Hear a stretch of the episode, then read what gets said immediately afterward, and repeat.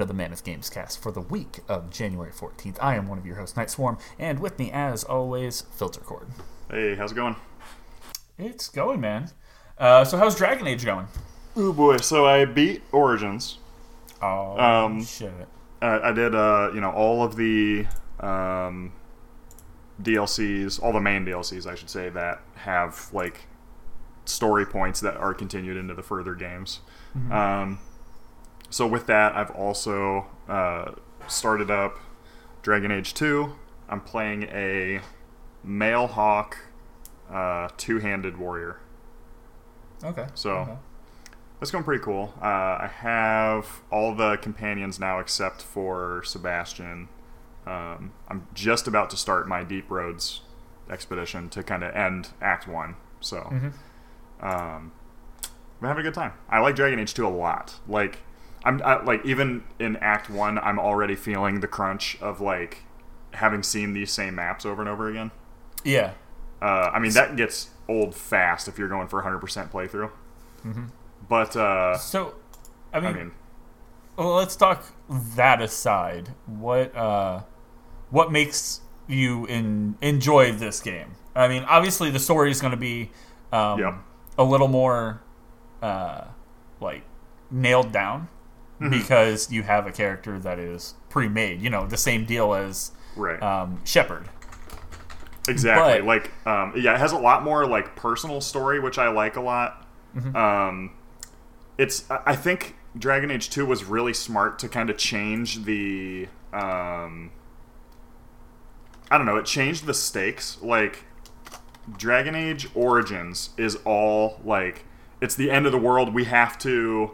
You know, you've been betrayed. You have to unite the different groups to lead this massive war, and like you need to decide who's going to be the new king or whatever.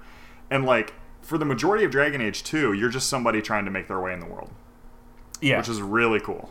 And uh, you know, I, I liked a lot the the more personal story. They did a really good job on the companion missions.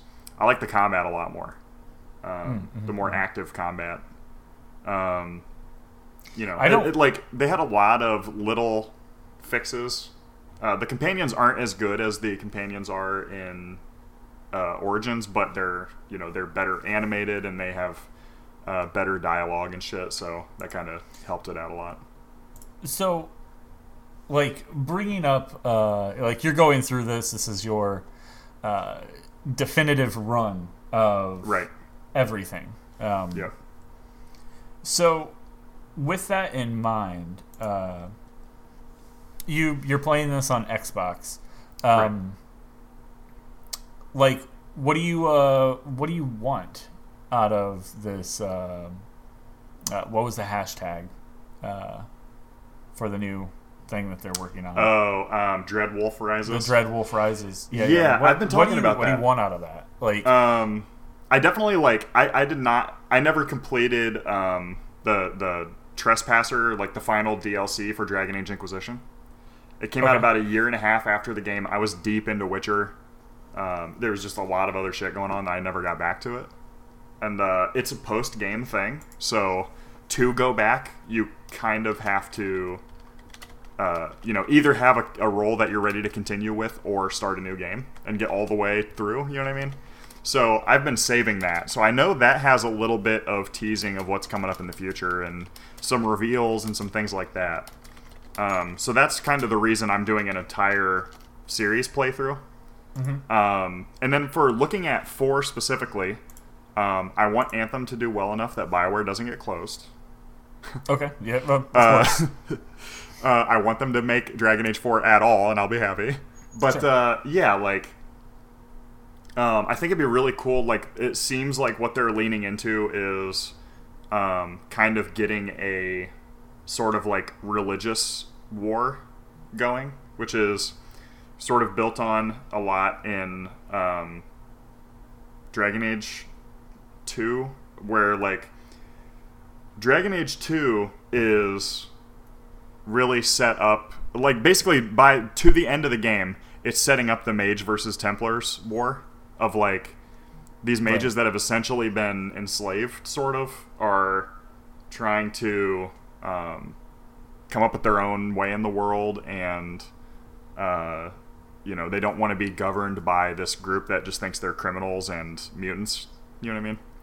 Yeah. So, um, like, that idea is really interesting. Like, Inquisition picked up pretty quick right off of the end of Dragon Age 2 and was kind of resolving what was going on with that and, uh, you know, trying to introduce a new threat that could kind of unify people or whatever.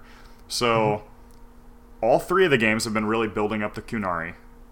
Um, all three of the games have been setting up the Chantry to be in its most like precarious position ever. So I could see a really cool uh, like the Qunari decide that now's their chance and they're gonna try to invade and establish their like theocracy over the whole world. Um, the Chantry like setting up an ex- a new exalted march to try to defeat their main um, I guess, ideological enemy. And then the remaining mages kind of being like, we've been getting an extremely bad rap for 500 years. Fuck Yeah, that. We're to make a new Tevinter Imperium. So uh, that could be really cool to have like a three way war. Um, that is kind of the central focus of this game. And especially when you take into account that the events of Inquisition sort of say that the elven gods are real and they you know they they actually exist like they're physical beings that are out there with like immense power um which is i think uh, you know just another thorn in the side of like these the elves have kind of been a cool subplot in the games but never really a main focus and i think Yeah, this would be a good chance to kind of push that to the forefront I agree. That would be awesome. So, like, and we still don't know what um, happened with that kid from the first game that Morrigan had Yeah. There's 3 Uh-huh. DLCs throughout the three games that are based on Morrigan's child that has the soul of a fucking darkspawn god. So like, Which is awesome. Yeah. like Yeah. so that still hasn't been explained, you know. So that would be really cool to get. Uh, I mean, there's just so many like conclusions coming up. The new Yeah. game, you play as that child, and you have Mama Morrigan. That's what I'm saying. I mean, they canonically that the, the child is a male, so I could see them kind of retconning that and saying, Mm-hmm. That "Hey, you're smart. playing as this random character, but at a certain point you realize, oh fuck, like Morrigan's my mom." Mm-hmm. And there's nothing to say that like I don't know. That could be like their way to be like, oh well, they thought this kid was a boy, but it's really not because Dragon Age has always been on the bleeding edge of PC ness. Oh yeah. So Well, uh, see, I, I there's was a lot thinking, they could do there. I was thinking like what like the possibilities of direction that we go that Mm-hmm. that they could go with with um, like combat and gameplay. And like I I've been playing a ton of those like turn-based. This was kind of um, set up like almost like turn-based light originally on like PC. Mm-hmm. Yeah. Yeah, that would be interesting to bring that to. Uh, like, I, I, I like the action, Mhm. but I also like the turn Yeah, both. I mean, so I it think- would be cool to if like I don't know. I, I was just thinking like I wonder what it would be like. I wonder the the Yeah. like reaction would be if Mm-hmm. this game came out and it was turn based. Yeah, I don't know. Um, you know, we've we've uh, like Inquisition got a lot closer back to the way they did it originally. Yeah. Um, Well, how was the gameplay of that like on PC? Did they stick to that traditional, uh, the, like the way they kind of did Origins, or was it just yeah, Inquisition on Inquisition everywhere? on PC was a little bit. Um, it was a lot more tactical than like two was just an action game, right?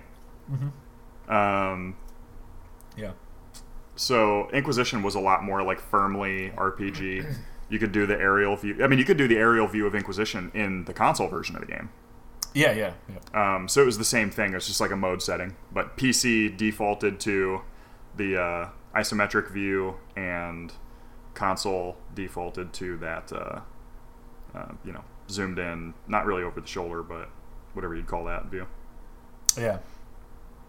Yeah, yeah, a lot of options. It's, it's kind of cool. So, um, you're running through this uh, two. You finish two, and then what are we moving on to? Uh, after two, I'm well. Actually, I don't know. It depends on my timing because Kingdom Hearts three is coming out quick, Oh yeah, yeah. and then Metro, and then Yeah. Anthem. So Yeah. I'm gonna be pretty busy. All right, cool. uh, that's all you've been getting up to. Pretty much. Uh, I've been playing a little bit of mobile stuff, of course. Um, you know, Pokemon Go. Continue to play that, Sure. but uh, nothing really notable going on with anything else. Okay. Yeah, um, myself continue been uh, continuing to play uh, uh, Divinity, myself and Pasty, as well as my solo. Um, feeling a lot better. One of the other guys that constantly uh, is chatting on our stuff over uh, on Facebook, uh, Steve. He, uh, Curse Steve. He's always um, like he's always commenting on our stuff. He picked up Divinity, and um, yeah, we've been talking about that a lot too, uh, him and I. So it's kind of cool that other people are kind of, uh, you know, going off what we're talking about and what we're saying and what we're, um, what we're into. It's kind of nice to have other people that are into it at the same time. Um, Mhm. I'm not sure if we kind of sold him on the game, as you know, I know he likes other games that are, you know, in the style, but. Um, yeah, like me playing this, it's it's uh, it's it's still fun. Uh, Yeah. yeah, and there's different stuff. Just I keep running into stuff that I um, haven't done before. Um, but my solo play, I think I'm almost done with Reaper's Coast. I, I, I have a little bit more, but um, I'm moving along along pretty quick. Um, Pacey and myself, we had that mm, huge setback, and we just now are uh, getting back to where we um, where we were at like previously, uh, and moving just slightly past that. So, um, making those smarter decisions. We haven't had a ton of time. I, I was hoping to get a little time after the show here to uh, jump in and continue playing that with uh, Yeah. with him. Um, but aside from that, and the you know humdrum daily of that, I also played the Resident Evil Two one shot demo. Um, As I thought, it is literally thirty minutes, and you can play it no more. It Yeah. like locks you out. Um, but That's cool. my uh you know my experience with it um it looks fucking amazing um leon like even even leon uh you know how like when you played pokemon when you were younger and you kind of pictured the way you know things looked it looked bigger in scale because you were using your imagination um this is pretty much what i was uh envisioning while i was playing resident evil 2 like my first time it's almost surreal the way that it's like laid out for you. Um, the darkness is done really well. Um, the characters are fucking crazy.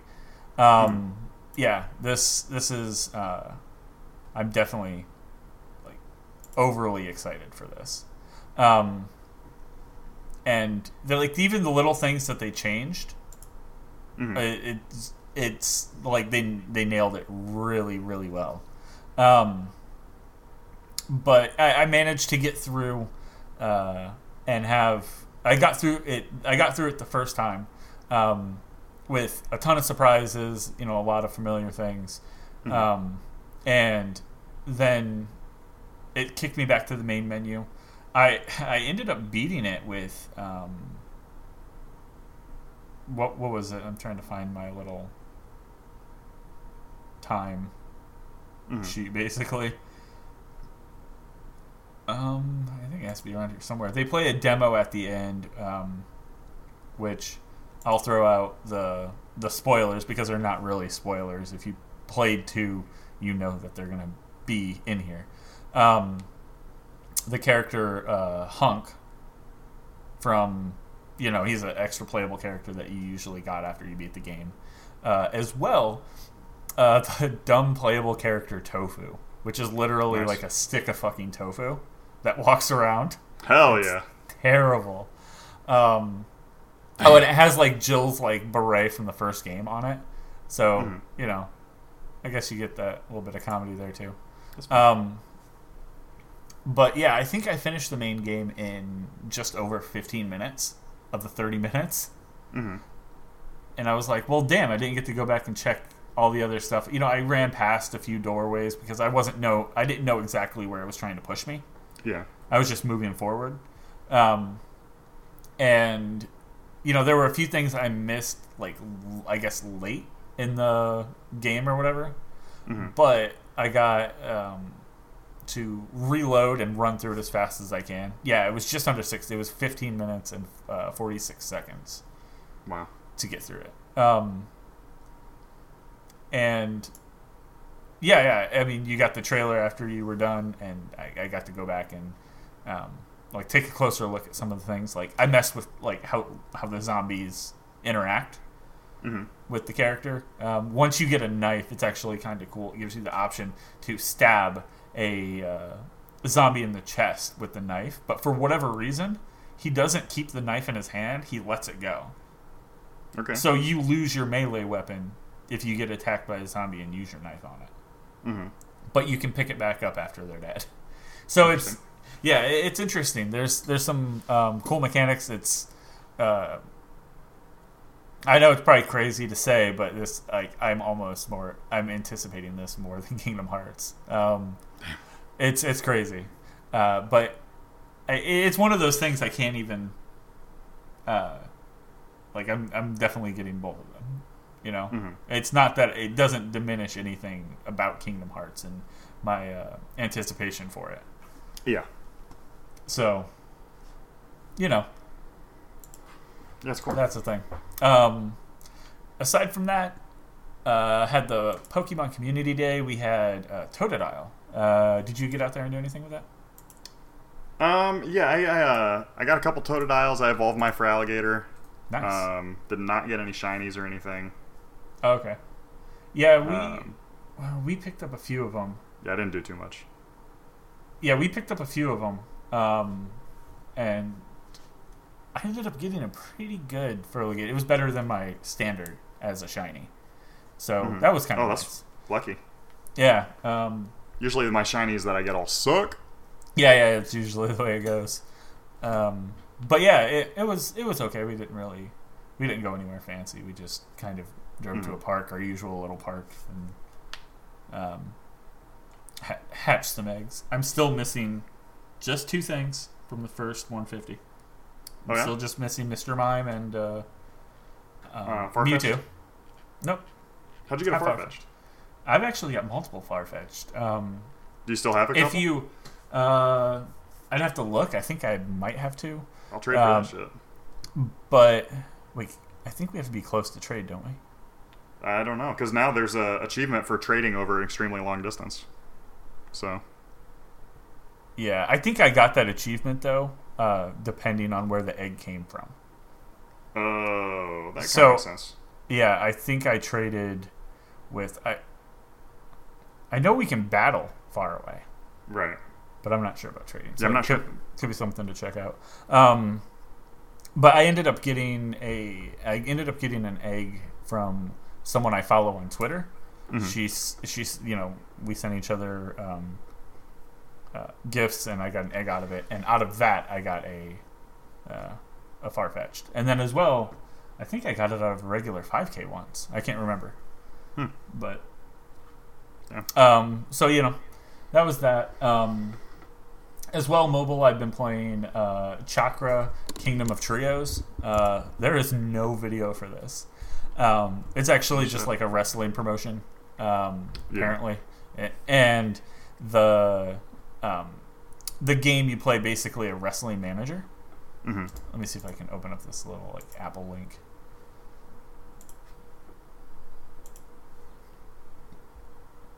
Yeah, no video. Actually, it has pretty it has pretty low scores, but it's like a uh, a manager game where uh, you can uh, like recruit wrestlers and then uh, you put them in matches to try to like there's like a story mode, a versus mode, um, and it's basically like a gym breaking game. It's kind of like a um, Super Puzzle Fighter, like kind of like Super Street Fighter, but with the puzzle aspect. It reminds me Mhm. a lot of that. Um, this could be done a lot better. Like I'm already like I already look at it and I'm like, this could be made literally by anybody, and it could be pretty successful. hmm You know, like I know an entire group of people that would be stoked to have a game that had like uh, like an Ultimate Warrior style character, not named the Ultimate Warrior, but he's like the Ultimate Warrior. You know, just kind of use those like real world wrestlers and then just kind of like put them in there. And you don't need anything more than like one picture of each one. They Mhm. don't. The picture doesn't like. There's no animation or anything like that. Um, It's interesting. so yeah, yeah, um, it's a, a cool little game, Kingdom of Trios. Um, I think you can pick it up pretty much everywhere now. You can pick it up on, uh, not Apple or not uh, um, Windows, but I think that ship has sailed. Yep. Uh, I think so. but uh, but yeah, it's, it's kind of cool. So if that's your thing, um, check it out. Mhm. Cool. Um, but yeah, aside from that, just I, I, I honestly haven't been gaming too too much. Um, mostly been like mobile wise. I've been playing on like Duolingo the most, just trying Mhm. to like learn a new language, um, which is probably the best. I I think it's probably out of all the apps that I've tried, it's definitely the best one.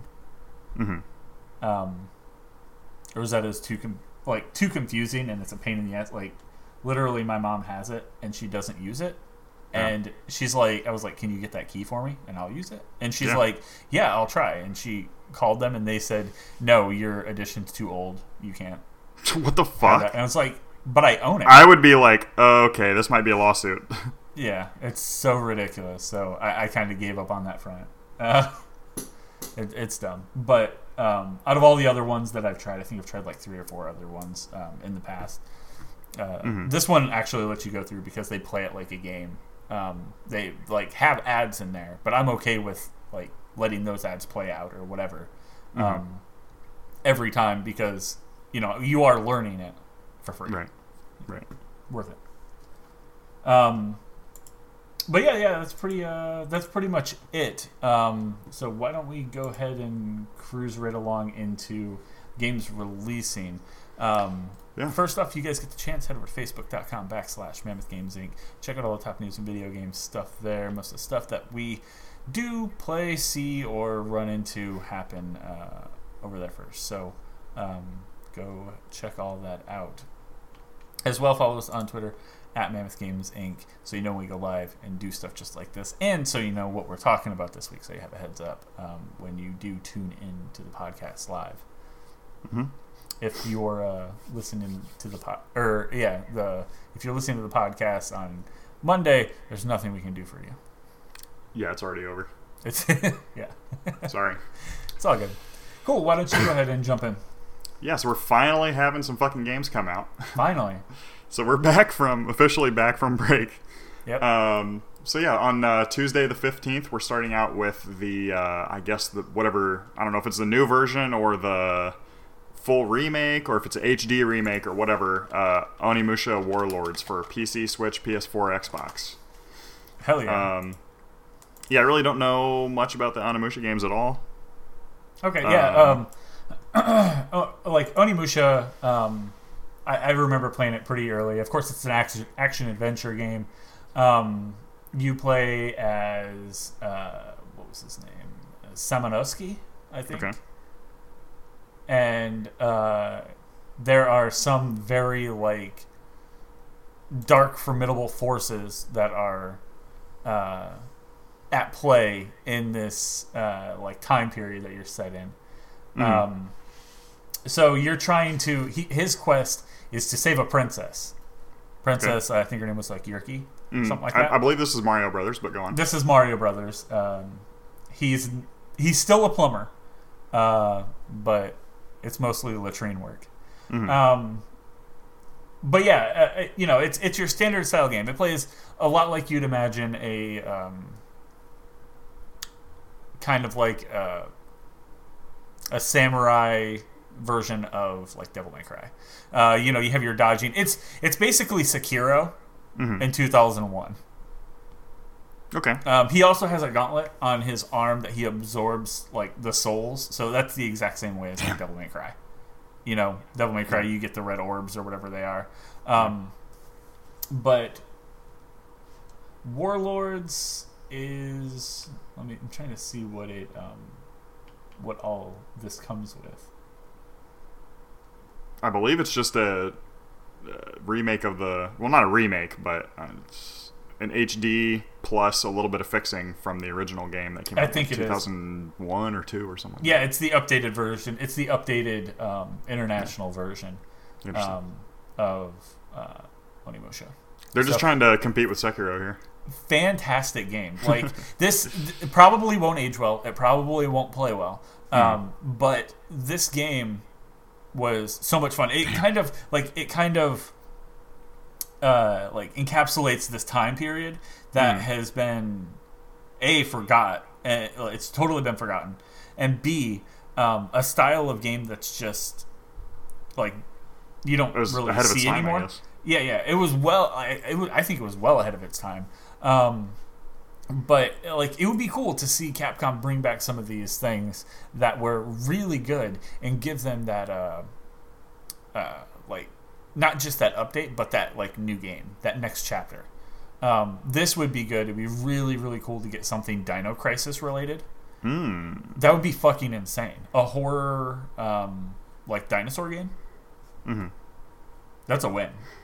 Like that game was so good. It it was so good that I like I held it in like the same category as something like Resident Evil back then. hmm And that's competing with like Resident Evil 2 and 3. So I mean that's pretty that's pretty big. Um but yeah, yeah. I mean this has a, a pretty big uh, a pretty big following. I have a healthy amount of friends that are all like they've been clamoring for something like this just because I mean we don't get a lot of stuff set in like feudal Japan. Yeah, not until this year, pretty much. Yeah, not until we get Sekiro. Sekiro and um, whenever that fucking samurai game from Sony comes out. I forgot already. Oh yeah, yeah, yeah. Um, That looks dope. Sekiro and The other one. Ghost of Tsushima. Yes. Yeah. Um, I keep forgetting about that. They haven't talked about it too much. Yeah, I know. They were like, hey, here's some fucking gameplay and shit, but we're going to have the audio bomb out in the middle of it. Yeah, See ya. but yeah, um, like m- my recommendation is if you're a fan of this game, you were ever a fan of this game, and you want to see more of this game, buy this game.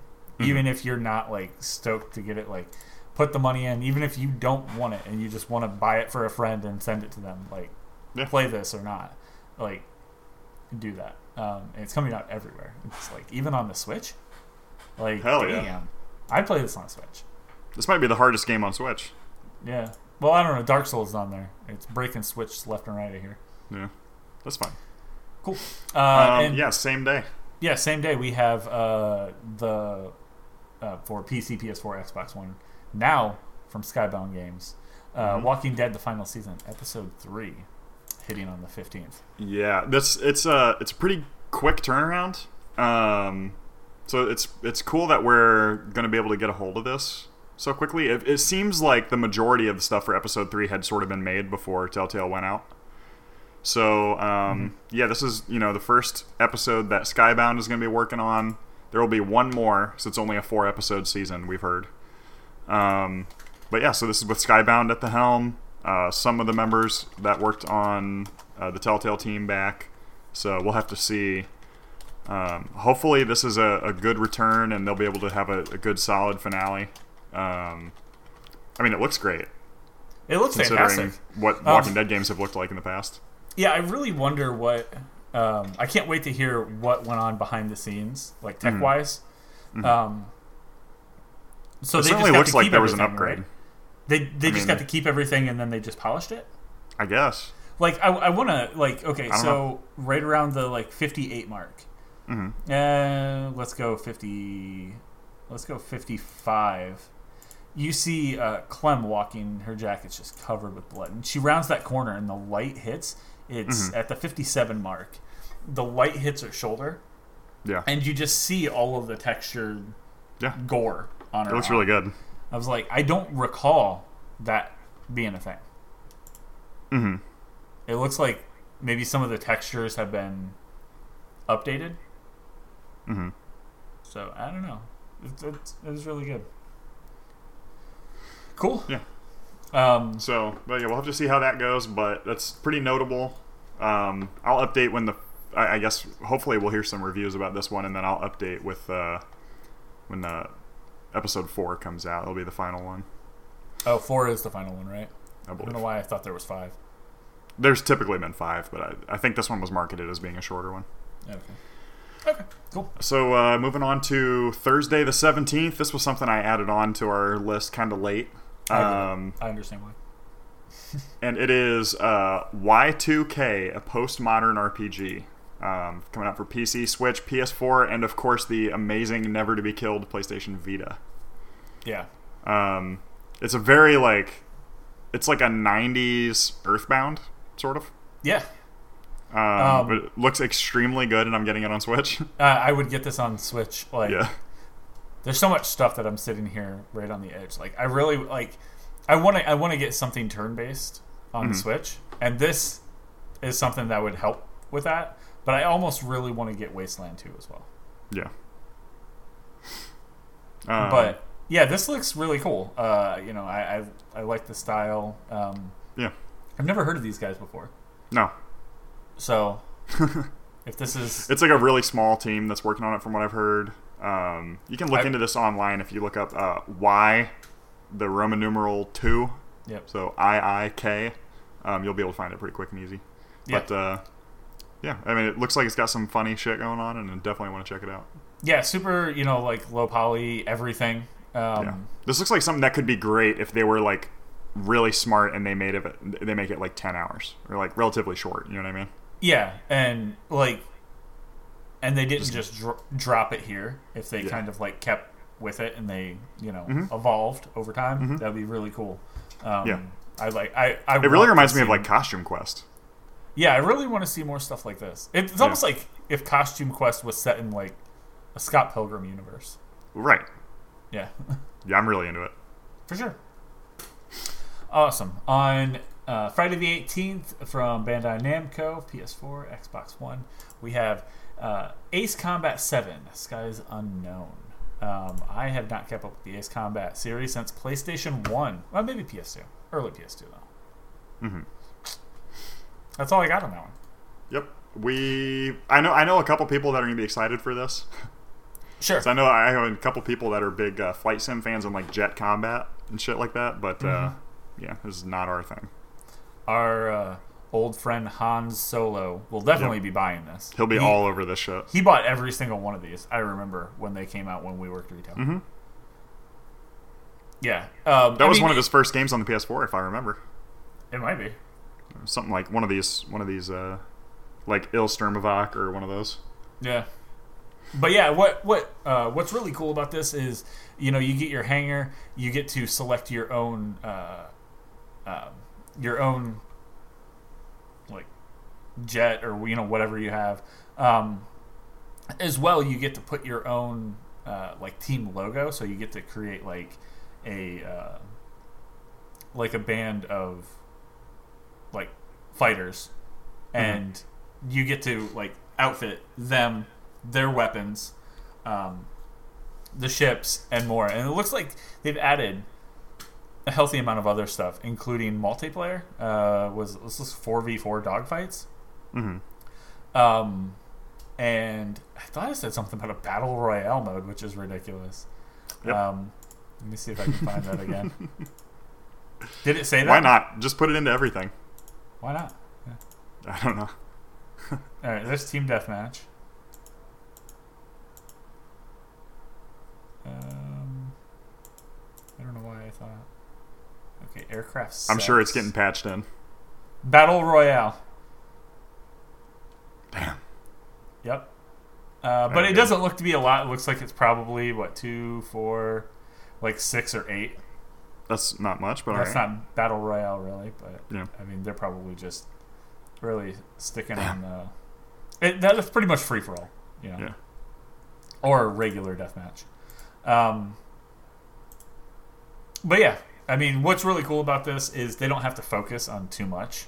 Um, It's it's relatively like a low. Um, like there's not a ton to process. The thing that they that is the mo like is of course the highest uh, like piece is like the aircrafts themselves. You know, the world is kind of like really uh, easily textured. The IBL like the space that you know you can fly in is pretty large, but it's uh, Mhm.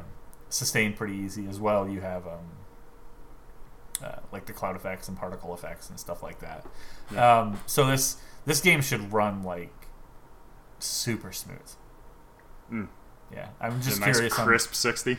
yeah, yeah. I, I'm I'm kind of curious on what this thing would look like, uh, and if they support like 4K or anything, hmm because it would look really good. I think. Oh yeah. Yeah. All right. All right. Um, and the And final game coming out, something that I know a lot of people are excited for, but I couldn't give a shit about. Uh, Travis Strikes Again: colon No More Heroes for the Switch. Okay. I never actually played uh, the original No More Heroes or uh, well, whatever the second was. I mean, it's uh, you know, this is coming from like a studio Grasshopper manufacturer that's known for being extremely weird. Yeah, yeah. Know. And like, there's a lot of shit that's like, oh, well, you just have to be really into like, um, this guy's like sense of humor and like the way that he does stuff. Um, it's just not Sure. my thing. This looks like a mobile game. Yeah, well, it's on Switch, so it is. Well, no, no. I mean like a. Yeah, yeah, I know. It's Um, uh, it, I mean, it definitely looks dated. Yeah. Um, I don't know. I, I, I guess I just don't know enough about it to Hmm. be able to really cast a good opinion on it. Um, Um, yeah, these guys are. Um, Grasshopper also made um, Shining Soul one and two on Game Boy, uh, Killer 7 mhm. the Samurai Champloo game, No More Heroes, uh, No More Heroes two, Shadows of the Damned, um, Sine Mora, Lollipop Chainsaw. So this is who we're dealing with here. Yeah. Yep. So I mean, they, they definitely have a they definitely have a style like this and Lollipop are like Yeah. the same. Yep. Um, and I get the humor, especially like from Lollipop. That I mean, that wasn't a bad game. It wasn't really for me, I guess, but it uh, like I totally got it. I actually loved its style, but uh, yeah, I don't know. Maybe they're kind of testing the waters here. Yeah. Interesting. I'm, surp- I'm surprised he hasn't made it into Smash. Yeah, that could be a DLC character, huh? We need like a 600th sword. Uh, he sword would player. probably he would play like the uh, the guy from Xenoblade, right? Because he's got the funky sword that has like the cool off and expand and shit. Yeah, yeah. Yeah. Um. Yeah. So uh, that's everything that's coming out. Everything notable, at least. Hmm? Um. So uh, you know, it's entirely possible we missed something. So definitely let us know. You can hit us up at facebook.com slash backslash Mammoth Games Inc. or at Mammoth Games Inc. on Twitter with anything we missed, or if there's anything coming up that you want us to mention for next week, you can let us know that as well. Yeah.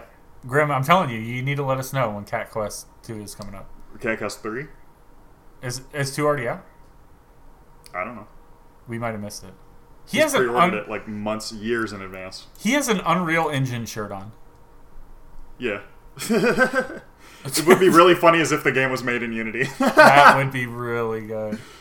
Um, Uh, but uh, we do have. It's not really like a like a trial or anything. It's just something I wanted to mention, kind of outside of our uh, weekly news and everything else.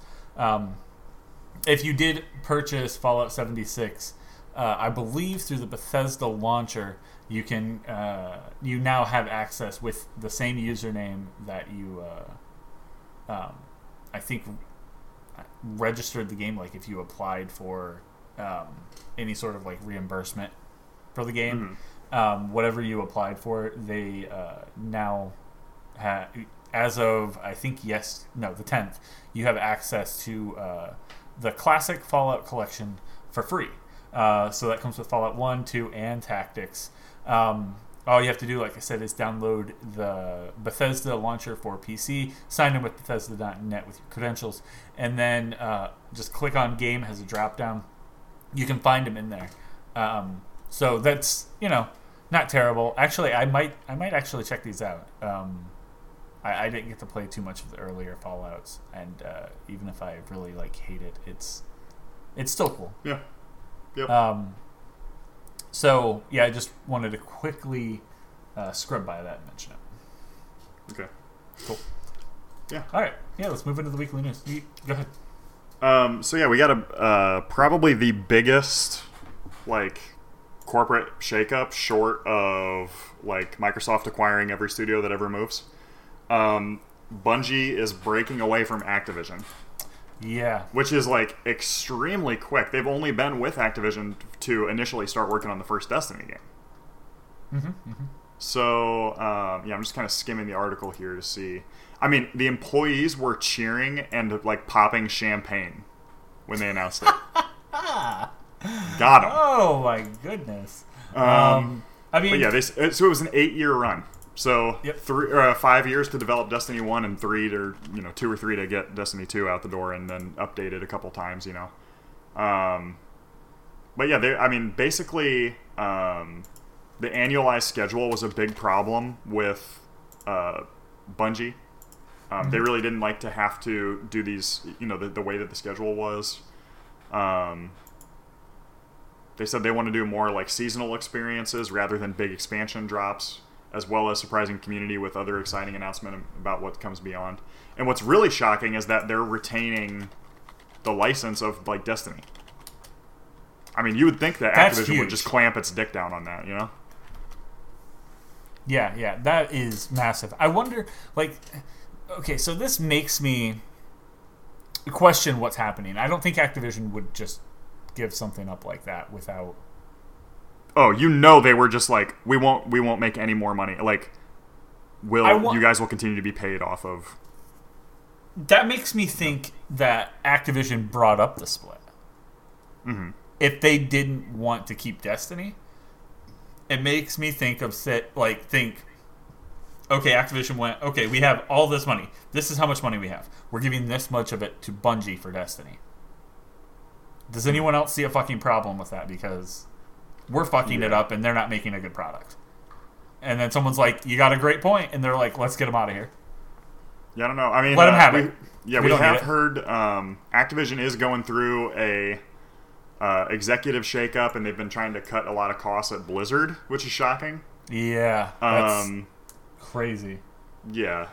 Uh, so you know they've they've kind of talked about like they're not really sure what High Moon and Vicarious Visions are going to be doing anymore because they've been working with Destiny, uh, with Bungie on Destiny, I should say. So, um, yeah, I mean, I, I feel like Activision is feeling the crunch that EA is going to feel next year, basically.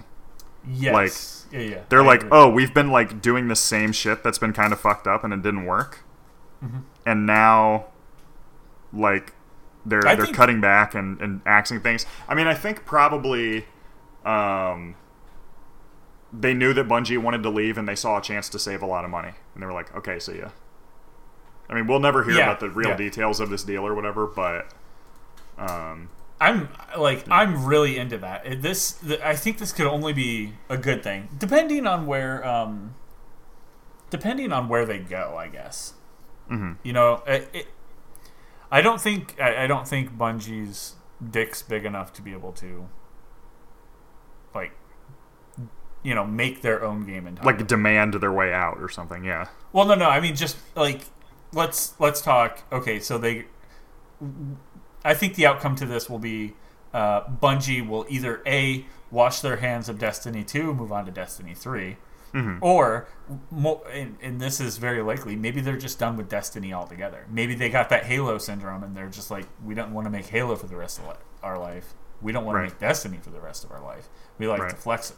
Like, so, I mean, do you think they're going to go back to more of that independent status and try to, you know, fund their own games and, you know, make their own way? Or do you think they're going to sign on with someone else? Yeah, I don't know. That's a good question. I mean, Um, I think they. I don't. I think that they're gonna try to remain independent because they had the same shit with Microsoft, where you know Microsoft published them for a while and then they purchased them and then they had to negotiate their independence out of Microsoft and now they're doing the same thing from Activision. I think they're gonna say, hey, you know, whoever EA or you know Ubisoft or whoever it is, we will make this project with you, but our studio is not part of this deal. right.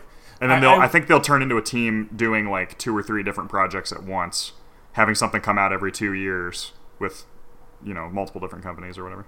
Yeah, yeah. I do wonder if, um, I, I wonder the um, the culture at Bungie. I wonder what that's like.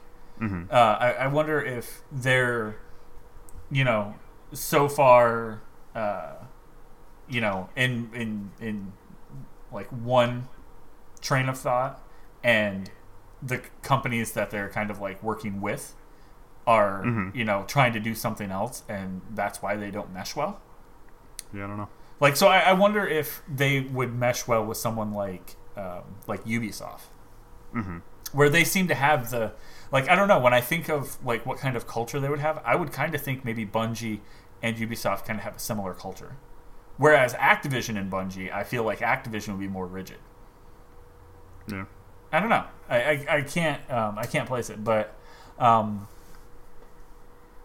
to me, I could see them wiping their hands of two, um, possibly announcing that you know some of the plans that they were working for two have been, you know, axed, and then in a few years maybe see three.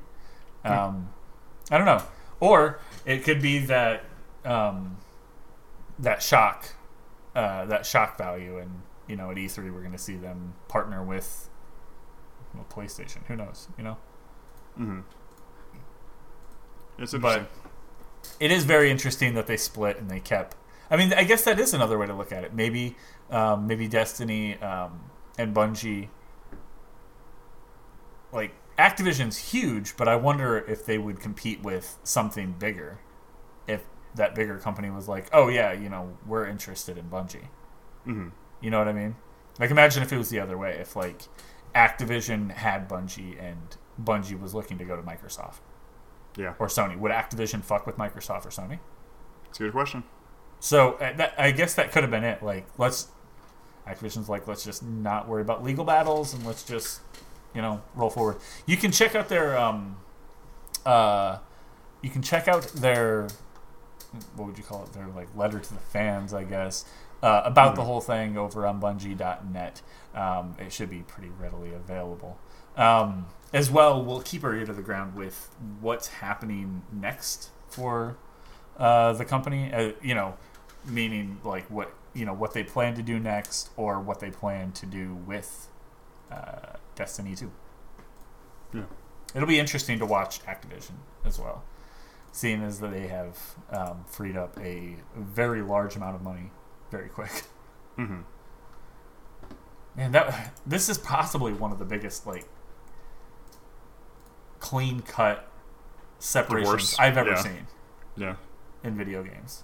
So sure. that's that's crazy. It was it was so clean and so quick. There isn't even a lot of people talking about it. If something like this Yeah. happened, the like you'd have Polygon, you'd have Kotaku, you'd have all these companies. We would see forty plus articles in the first week of that happening, hmm talking about things that have happened. I saw maybe one out of each. Yeah, one out of each big, like reporting. Yeah, That's weird to me. I agree. All right. Um, so something else I stumbled upon just because this it kind of made me laugh. So in a lot of games, there's a um, like devs do like one of two things. They have a separate scene uh, with. Uh, so let's take Session for example.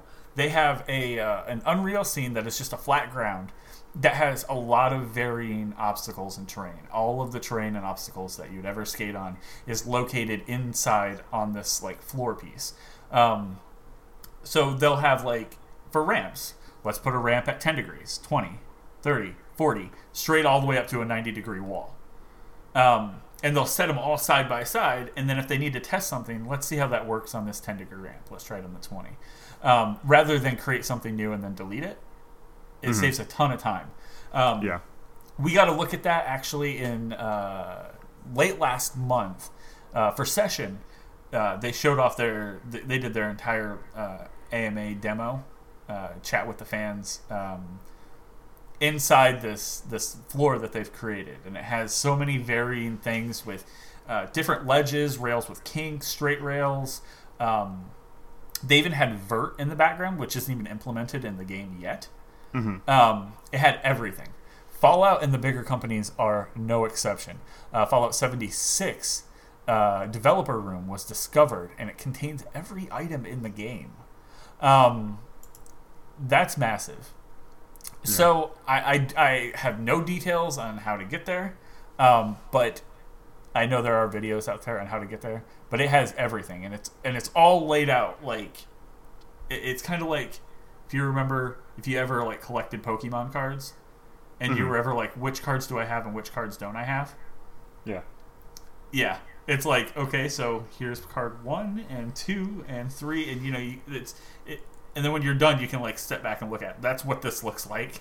They Right. just set down everything. There's one NPC. Yeah, uh, in that's that. interesting. That is interesting. His name is Wooby. It looks like. And uh, Wooby, wooby, this wooby, wooby. gentleman, this gentleman just killed him. All he had was uh, That's fucked up. Abraxo cleaner and some caps. Um, Interesting that he had anything. everything is in there. Um, so much like like every weapon, every blueprint, even blueprints that are in like collector's edition games hmm that you'd get with like the biggest collector's edition that you wouldn't have got unless you bought that edition are in here. Um, So super interesting um, as well. Uh, what Bethesda has done is they're like, oh shit, I don't know how they got there, but they got there. Um, yeah, that's funny. It's literally the plot of Indiana Jones and the Last Crusade. so um, the the people who've managed to get in there, if you have managed to get in there, uh, from what I hear is uh, Bethesda contacts you uh, pretty, you know, pretty soon after you've done this, and they ask you how you've got in there, and um, if you do not respond to them, they just stop your account from accessing the game um, because you know they need to know how to patch this out. Um, and I, I don't know, and, th- and this has been a couple days. They might have, uh, they might have figured it out right now, but uh, as of right now, this is an infinite supply of anything you could ever need. It has 200 of everything, Mhm. um, and you can leave and come back in the 200 response. Damn. Um, so you're just like, oh, real quick, I need you know, 200 uh, like steel. Mhm. go down there and grab it. It's, um, but yeah, it's it like I really want to find this and do it for myself, but then again, I'm like I don't really want to worry about you know having to contact them and tell them how I got in. But Yeah. I'm pretty sure they can find a video and uh, uh, they can find the video and uh, follow the step by step guide that they pretty much laid out for them. Yeah. Yeah, this is interesting because I mean, like, They this is a break. known this is a known tactic of Bethesda. Oh, like Oh, yeah. in Skyrim, you could find the chest that all shopkeepers' goods linked to.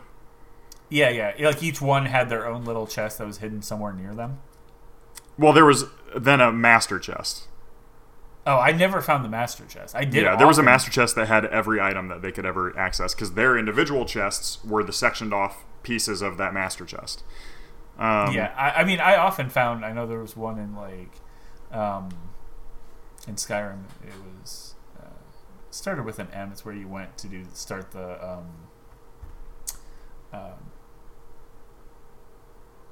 uh, God damn it! It's that like cult that wears the black and red robes. Uh huh. Yeah, yeah. They're from Oblivion. You go there. It starts like Markarth. No, it's not Markarth. I can't remember. But there's a there, there's It's like um, a seaside town Yeah, yeah. or lakeside. It has like water that comes like right Mhm. up through the kind of center of town, and it has a, uh, uh, I think kinda swampy. ship. Um, Oh, it's where the uh, Brotherhood, uh, the Dark Brotherhood, moves to. It's in that Mhm. town after Yep. you've pushed the story so far. Um, there's a, a, a seller that is a person who sells things that usually is standing outside. Uh, they have an invisible chest in one spot of the room, as well in the Blue Palace. If you do certain things, you can fall through a wall. Uh, Mhm. You can walk clean through a wall, and then fall onto a platform with the chest of the, um, kind of like the Blue Palace's like court mage, hmm and get all of her stuff too. Okay, It counts as stealing, but yeah, that's fine. Just kill everyone. Yeah, so um, you know, this is not something unusual, and I'm sure people were out looking for this chest or this room or whatever, knowing that like this is how Bethesda tends to do it. Uh, you yeah, know. I wonder how easy it was for them to find it originally once find. they were yeah, yeah know. once they were like seriously looking. Um, I don't know. I don't even know the easiest way. Like I can't even think of the easiest way, you know, to start to find stuff like this Mhm. without actually like going into like the game's like source files and stuff, which is probably what they did. Yep, Yeah. Cool. it's interesting. Weirdness. Um, so we're just gonna continue with our thing of like lawsuits and shit. Um, We got a couple of them. Unity. Uh, yeah, we got a couple. Uh, real interesting one coming up. But uh, Unity basically has had a public battle with, um, I guess, this developer, a British company called Improbable Worlds Limited. Um, they created basically a tool platform called Spatial OS that uses Unity. So basically, you would have your, you know, whatever updated version of Unity, and then you get the Spatial OS, which like streamlines certain things that makes Unity easier to use for certain things. So this Spatial OS platform is being used in games like Worlds Adrift, or that's already out. An upcoming game called Lazarus. Uh, it's been used in several released and in development games. So early this morning, the company that made it, Improbable, said um, uh, Unity has clarified to us that this change effectively makes it a breach of terms to operate or create spatial OS games using Unity, including in development and production, in development and produced games. In addition, Unity has revoked our ability to continue working with the engine for breaching the newly changed terms of service in an unspecified way. So yeah, I mean, Unity didn't say specifically what they did wrong. Um, so I at mean, the that time, should be the first thing that they. I Yeah, mean, that's if you have if you have information on what they did wrong, just put that out. Like that's Yeah. an easy How win. that- That's like, um, oh well, they like right here we can show that they did this, and they're not allowed to do that. yeah, here's the problem, and here's where Yeah. they did it. Um, so at the time, the developers started panicking. Um, those with completed games that use Spatial OS pulled their games from the market, uh, fearing legal repercussions. Many developers with games in the works spoke up about uh, Unity doing this and essentially ending years of work with one overnight decision. People were waiting for Unity to explain their decision and probably take it back. Instead, Unity provided a twist by denying that improbable story and pointing the finger at them, suggesting that they violated the terms of service knowingly and wrote a blog post when where they knew that what they were saying was wrong. So they said, more than a year ago, we told Improbable in person that they were in violation of our terms of service. Six months ago, we informed them of the violation in writing. Recent actions did not come as a surprise to them. In fact, they knew about this for many months. Two weeks ago, we took the action of turning off their Unity editor license keys. This is a unique Okay. case, but they left us no choice. Um, Unity confirmed that they would support developers that use Spatial OS, but they aren't granting further licenses for it. Um, you would think this would be the end of the story, but again, Improbable released their own statement. Yeah. Uh, Improbable released a statement that half apologizes for the uh, uproar, but in no way acknowledges Unity's response. Um, so they say, We think this incident shows that as an industry, we might need to consider making some changes which hugely increase the rate of innovation and the collective success we could all experience. Developers are the most vulnerable yet most critical constituents of the machine that generates all the value. This is very communist sounding. I'm loving it. As we move towards more online, more complex, more rapidly evolving worlds, we will become increasingly interdependent on a plethora of platforms that will end up having enormous power over developers. The games that we want to make are too hard and too expensive to make alone. We already see this happening. Uh, Epic then stepped up and said that the two companies are teaming up to assist developers left in limbo by the new engine and services incompatibilities Damn. that were introduced today. Um, Dude, Epic is just like They've also set up, listen to this. Despite Unity arguing that they're not imperiling any games that are using Spatial OS, Epic and Improbable have set up a $25 million fund to entice developers away from Unity. So again, it's like they don't even point out how they breach the terms of service. So like Unity puts out this thing and they're like, "Oh, they're lying. This is some bullshit." Uh, so you know they knew that they were doing something wrong. Yeah, but what? Right. What are they doing wrong? Like you could say that in one sentence, end the argument, and you win. You know. right. Um, so yeah, it's uh, whew. uh yeah. The, even the the author of this article, Imran at uh, Game Informer, is like, I don't even know how to continue with this because it's changing, and I had to rewrite this story several times. It's crazy. Yeah, I, Um, I'm kind of curious on what the tools are. Yeah, I'd have to. I mean, it's it's hard to see. Um, Yeah, like I mean, and we talked about this a bit before the show, mhm. and it's It's even It- hard to kind of wrap your head around odd, what's yeah. actually happening. it's weird to just think that you know like tools that have been created for something that creates tools. Uh huh. Eh, I mean, that just seems like you feel like Unity would go, okay, well, you know, maybe we were being a bit too harsh about it and just like pull back because their Mhm. fucking competitor has set up a $25 million fund to entice people to not use their product. hmm It just, uh, you know, at It's some super point, weird. I mean, like even then, like you know, it, it's what could they possibly be doing that Unity doesn't like? Because the people still have to have Unity. right, they still right, have to give Unity the same cut that Unity would get either way. right. So what can what can this group possibly be doing? It's not like they're taking a slice out of Unity's money because they can't. It's just not possible. Like Unity is the parent platform. unless they So I just don't get it. co- like competing tools on the platform. I mean, uh, like, is that possible? Like, can I go into Visual Basic and code it to run on Java? I don't know.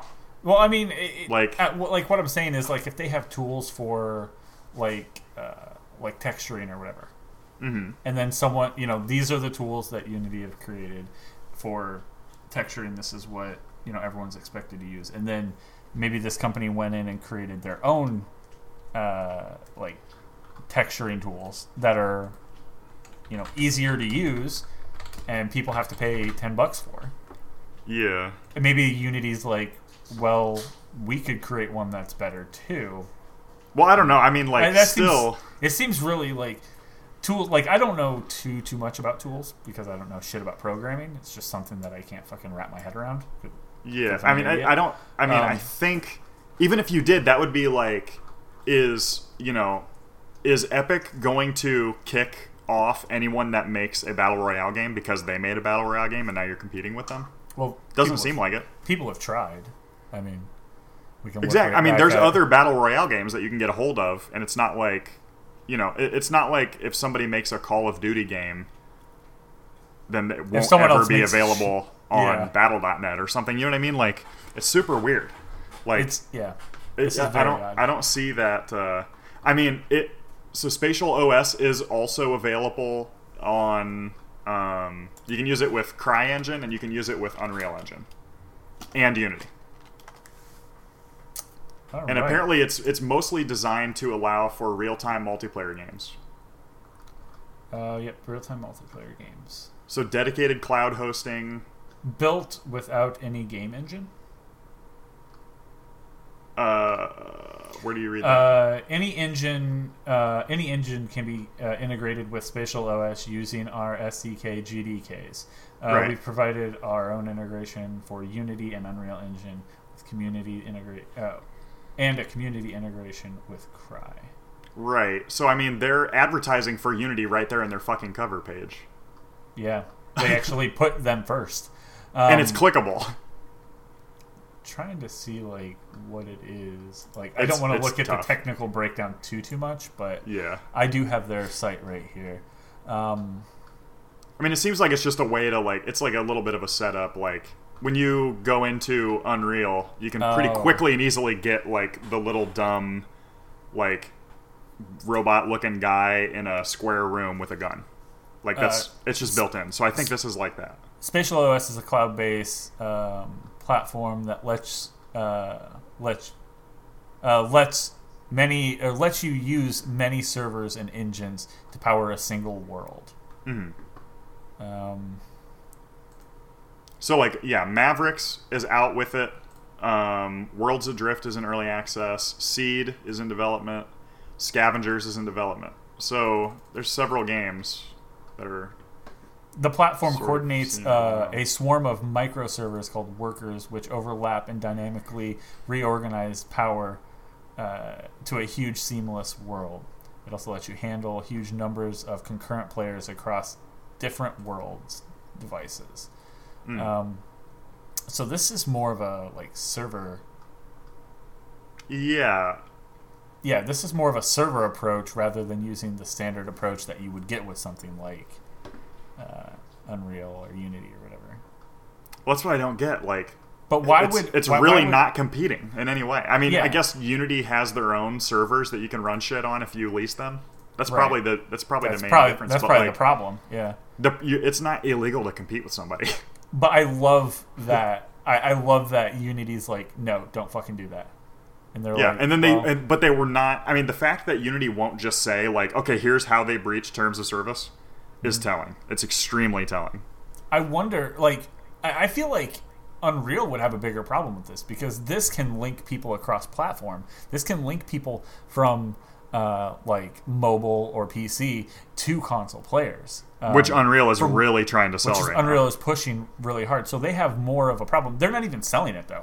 They're freely giving away their ability to do so. Whereas Spatial OS looks like they're selling the ability to do so on um, Unreal's competitors w- through Mm-hmm. Unreal's competitors. So you figure Unreal would have the bigger problem with it, but they flipped the script and they were just like, well. Why don't You you, know what? just, Fuck uh, you. We're going to support these guys, and we're, we're- going to give somebody else twenty five million. we're giving it away, and if they want to make a few bucks on it, that you know, it's whatever. As long as Mhm. it's on our competitors' platform as, as well. yep. That's awesome. And uh, like they, really they could have been dicks about it. They really could have been, but they already saw that their competitor was being a dick about it, and they're like, "Why don't we give them twenty five million? oh my god, it's so good. I'm glad we looked into this. I'm glad we broke this down and figured out Yeah. exactly what this is. It's crazy, So fucking funny. Ugh, they nailed it. I just Yeah. like I, I. A lot of people have some like hate for like uh, un, like not Unreal Engine, but like Unreal in their games. But Mhm. I I love everything that they do. Like as much as people hate and shit on Fortnite, I I, I love Fortnite. Not Mhm. its community, but I love the game in general. It's just it's it's so well put together, and this just it it kind of like Epic is it has such a personality. Yeah. It's so weird. It's almost like a person now, I mean, yeah. It's it's it living and funny. breathing. What like they're just being so like internet shitty about it. It's, uh, it's It's so fun. Um, Yeah. but yeah, uh, why don't we go ahead and move forward? We have right. another great lawsuit. Lawsuit number two. This one is getting pretty fucking hairy. So I can't tell if this was if this is a new person at Gearbox or if this was that guy that we talked about in the past that was like the assistant of um Was you it know Pitchford? the uh the the like Pitchfords or whatever. Like I this must be a different thing from what I'm reading. Um but basically uh there's a there's this guy that was a in-house lawyer for Gearbox and he had been with them since 2011 throughout almost all of 2018. Um so he left the company on his own in 2018. He was not fired as far as I can tell. yeah, and- like I'm out. Right, and Gearbox basically as soon as he left, uh, Gearbox tried to start suing him for fraud and breach of fiduciary duty. Um, so Gearbox basically alleges that he misused his corporate credit card to go on like vacations, gun club memberships, and quote trying to get six pack abs. Um, so I don't know what that even means. Uh, a month later, so Well, in trying December, ladies to the gun show. That's what it uh, sounds like. obviously. Hey, ladies, I'm gonna fly out to the gun show yeah. with these Bang, abs. bang. bang bang. So um, then in December, he went ahead and countersued Gearbox and also Randy Pitchford specifically, alleging that verbal contracts um, between them and him, and apparently Gearbox has an associated real estate company, um, were left unwritten and unfulfilled. So he basically is saying, hey, you know what? I eventually left this company because over and over again, they would verbally agree with me to something, and then they would never Just bail. write it. these up, and they would never do it. Um, Yeah. so, Kotaku's got a story about those. Um, and basically, like, both groups are just throwing these huge lists of everything that the other person did wrong at each other. The biggest one. How, well, there's two big ones. Oh, so, yeah? Specifically, he goes ahead and says Oh, to. He says that Randy Pitchford specifically, and when Borderlands was being made, Randy Pitchford took a secret $12 million advance from Take Two, where basically he said from Take Two, the publisher, hey, we need $12 million for working on this game. And he just took it and gave it to himself. so I do want to pause there and go. That's where Borderlands Three is at. Yeah, basically. I mean, I mean, the, if- the total cost for something like Borderlands 3 would probably be a couple hundred. Yeah, But, but twelve I million of that couple. twelve million is- in, in 2011 or whatever. That's that's significant. that is a lot of fucking money. Um, so yeah, he said. Uh, so Randy Pitchford was denying employees asking for raises by saying we don't have a lot of cash on hand, and then he secretly saddled those same employees with the burden of repaying a twelve million dollar loan from the parent company Yeah, that's or because the uh, publisher they don't have a lot of money, but he has a lot because it's money. all in his pocket. It's all in his fucking Swiss bank account. Yeah. So he says, uh, basically, he says the way that he did this was Randy Pitchford moved the money from Gearbox's publisher into his side entity, uh, Pitchford Entertainment Media and Magic, unbeknownst to Gearbox employees. That sounds So- made up. Well, I mean, It sounds like it was- up. and like once Well, you it- get a certain amount of money in your pocket, you just have to make everything related to you a, a business, so that you are not personally responsible for anything, Right. It just he sounds like it was uh, made up just to just to steal money. just to steal money. yeah, it kind of does sound like that. Yeah. you'll be shocked when we make all this money disappear. So now this, and there's actually in this article, there's a warning. They're like, "Yo, this is about to get graphic." So, um, Uh, yeah, yeah, there is. they said so that's not unusual, but what does become unusual is that the second thing this guy mentions is that um, it alleges that Pitchford left a USB drive at a company event, uh, which contained, among various kinds of proprietary information, instances of underage pornography. That is wild. I mean, like I wonder that is what. like Yeah. Okay so basically um, on information and belief meaning i heard this and i believe it to be true uh, randy pitchford's usb drive contained much more than sensitive corporate documents of gearbox and business partners like take-two interactive 2k games sega microsoft sony. Upon information and belief i heard this and i believe it's true. Randy pitchford's usb drive also contained randy pitchford's personal collection of underage pornography. So it I never know. business and pleasure they say That seems weird to me. That there's something like I don't know because so there is something definitely that's that's weird about that. Like, okay, why would these be on the same flash drive? Why would you take that flash drive to work? Like, there's a lot of weird questions. Yeah, Um, no, I- so I mean, if someone the lawyer does he- doing yeah, he- something like that, I feel like they would be a lot more careful with it, and they wouldn't put it on a company flash. Well, I mean, you never uh, like, Like- people get caught in the weirdest ways of stuff, but like, yeah, why would you put those two on the same? Not you can go way. get a 16 gig flash drive at Walmart for 10 bucks. Like, exactly. And on top of that, why would he take it Why would he take it on a on a company to a company event And by the way, this was at And- medieval times. and not swallow it?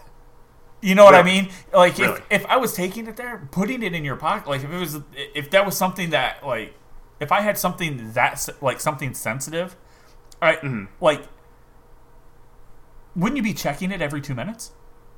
Just Yeah, to make sure it's not there. I mean, Like I do that with my wallet Yeah. when I'm Yeah. just out. Like I constantly when I stand like, up, tap my anytime I stand up and walk anywhere, I do the three pocket check. I check front left pocket, make sure my wallet's in there. Uh-huh. Front right pocket, make sure my phone's in there. Butthole, make sure my butthole's in there. Yeah. Like, it, it's really. I mean, I cannot imagine losing How- something like this. How could you even? I, I just And how's it, not doesn't password protected? It doesn't seem real. It's so weird. It's, so, it's too um, like under like yeah. under secure for something. I it, it Something seems, like that. It seems Yeah. well off to me. uh, even my regular. I mean, uh, well, first of all, I would never download porn because I'm not a fucking ape. Like I have advanced technology. I just go on the internet. Exactly. The tools free. are here. It's so weird, but You don't uh, have to create. I mean, fire. even in 2011, this was true, so it's not like it was a huge difference back then. Right. But basically, um, uh, so he's you know the the lawyer ex lawyer goes on to say he tried to get staff to retrieve the USB and make a copy of it so he could use it legally. Basically, he wanted to have shit on his boss. Mm-hmm. Um, however, he said that Randy Pitchford heard about it and had the the staff destroy the USB device before anybody else could get to it. Oh, so Um, it so it technically has never happened. Th- There's no Well- proof that this ever happened Hold up on. to this point. Yeah. So Gearbox and of course Randy Pitchford himself uh, denied the entire everything he says in the lawsuit, calling it meritless and absurd. Absurd would be the term that I would. Yeah, that, I that I think when I hear this story. Um, however, Ars Technica discovered a podcast episode featuring Randy Pitchford, recorded and released almost immediately after the suit was filed with the above allegations. uh this magic themed podcast. So Randy Pitchford's a big fan of magic. He goes to like Magic Castle and shit, right? it sounds like he's getting ready to do cock magic. Yes. So on December 22nd, His name's in an episode titled Randy Returns, Randy Pitchford went on this podcast and tells tells the story about this missing USB drive, admitting that it contained pornography. But he did not say. He said it was quote barely legal and it was of people that were 18 that had just turned 18. So he goes on to say, I'm going to earn that adult rating on here. Here we go. He openly discusses his preference for camgirl pornography, in which the performer conducts sex acts for people watching and chatting along on a live stream. His fandom extends to saving this to a memory stick, which, by the way, is stealing from a sex performer, right? Technically, yeah. Because that's how they make their money. Um, which leads him to explaining the time that he lost the stick at medieval times. Some kid, an employee of medieval times, discovered this memory stick, took it home, and discovered secrets about my company and future games in development, and also discovered the pornography. It was barely legal porn. The girl's handle was only 18. The reason he saved it, he says, is that the sex acts she performed were so awe inspiring that he thought they had value as a magic trick. Wait. Wait. It's not because he wanted to pop a nut off real quick, it's because she was performing magic that he wanted to study. Think I about that. don't oh, yeah, yeah, yeah, yeah. Okay. Okay. Officer, Your Honor, I was looking at porn, but I swear to God it was for magic tricks. Yeah. Yeah, like making this juice come out of me. Were you drunk? Well, it was for science. exactly.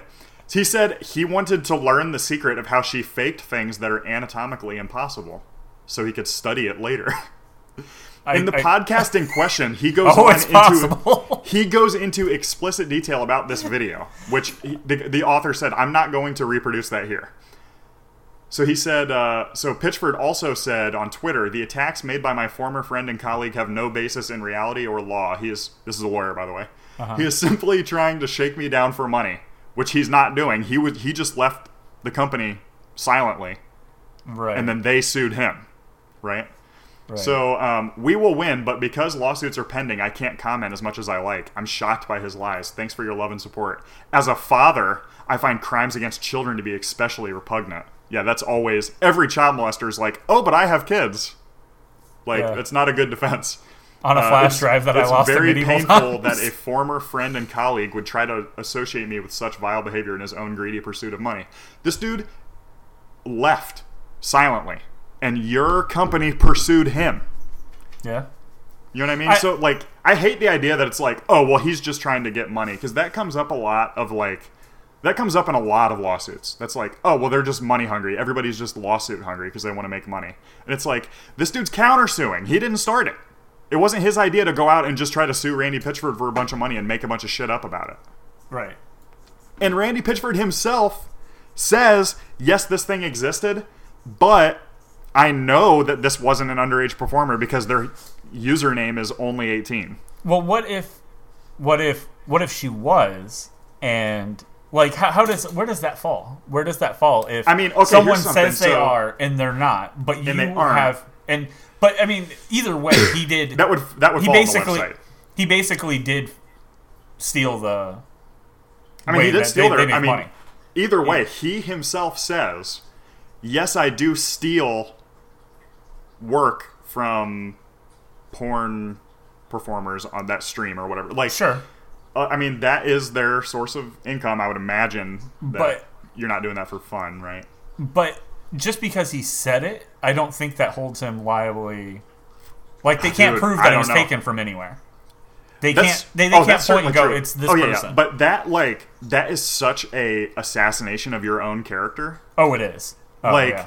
I mean, imagine not only that, but he said, well, you know, he was he had this thumb drive that had some fucking shit on it, right. and I would be like, I don't have a thumb drive. I don't know what you're talking about. I don't even know That's what a thumb drive is. I've never had a flash drive. I live in the 21st century. I don't even know what a flash drive is. What are you talking about USB? I don't even have I, my computer's on the cloud, baby. Like, it's so shocking to me that he would uh, fucking two or three days later go on a podcast and talk about the porn that he loves to put on his company flash drive. That's amazing. Grim over here says he said She's Dawn. a damn good musician. He's well. He said Dawn, so I'm thinking Yeah. he knows someone. That is a Oh, damn Jesus. good. Grim. Jesus. Um, Let's get some. Uh, you're gonna is- have to hit, send, hit me with that Twitter handle or something. this is crazy. But yeah, this, it's this so whole thing crazy. is so fucking just next Okay, level. so but to be comments have been disabled for this article. Oh, buddy, I want to hear about that. oh boy. Well, hold But, on. uh, Let's go to Twitter. Let's see what Twitter's got going on. Uh, I'm looking at- my former friend, and we believe you. Hang in there. I'm Oh, really interested. Come on. Wipe the dirt off your shoulder. Damn. Wait, what is his handle? It is Duval Magic? Duval Magic. I don't know really know what Duval means. Why does he love magic so much? I don't. He's super into. I mean, that's fine. He's super into magic. It's interesting. Like I've never I've seen two people in my life that have been that interested in magic. One person I worked with at GameStop, we didn't have anything else to do. So I under, Mm-hmm. yeah, I got it. Um, and then Randy Pitchford. Well, this is okay. It's also an extremely bad sign that he's I don't know, he's going on a bit of a weird crusade where he's like retweeting all these people that are like, "Hey, I met him once at a restaurant and he was great." How would you know anything about like it's so I mean like it, this is people that are tangentially like they're saying, "Okay, in my personal experience, I don't know anything about this." There's two in here that I have pulled up. Pizza Time Stops is good.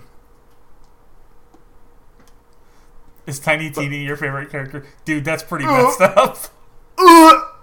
Did he reply to that, or was that somebody else said That that? was somebody else. okay. If he said that, that'd be fucked.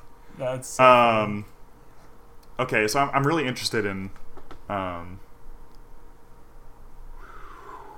They're so they're apparently Gearbox is going to try to go to the state bar to try to get the lawyer disbarred because they're saying that it's illegal to file documents that are knowingly false or whatever. Um. Grim says it's what he does every other Sunday. Oh Jesus. Perform some cock magic. Oh no no no! I think he's talking about Don, the good magician that he uh that he knows about. Yeah. Um it's really like I don't know. It, it's this seems okay. So at the beginning of this article, um, I came in. Com- I know you were aware. I came in completely unaware of what had transpired, what Uh. you know, all the things are, and this has been a roller coaster for me. uh Um, I like I follow Randy Pitchford um, on all on social the old medias. tweeter. on more than just Twitter, like LinkedIn.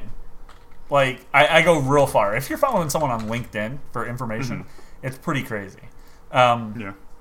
but he has always struck me as a very uh, like like stand up person, I- Mhm. like always.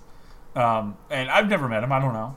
Um, but it's the way that he just kind of like maintains himself with his online presence and everything Mhm. that he does every time I've ever seen him. Um, so you know, coming into it, I went, okay, this seems crazy. The first thing, the twelve million dollar advance, um, Mhm. that does not seem outlandish. I could see that Happening. Oh, I definitely believe that. I yeah, right away I was like, okay, that's fucked up. Um, but then moving forward, I was like, there's no way that, that that's real. There's no like like we were saying. Why would you have the USB drive that contains sensitive information to companies that could kill you? They could have you killed would- and no one would care.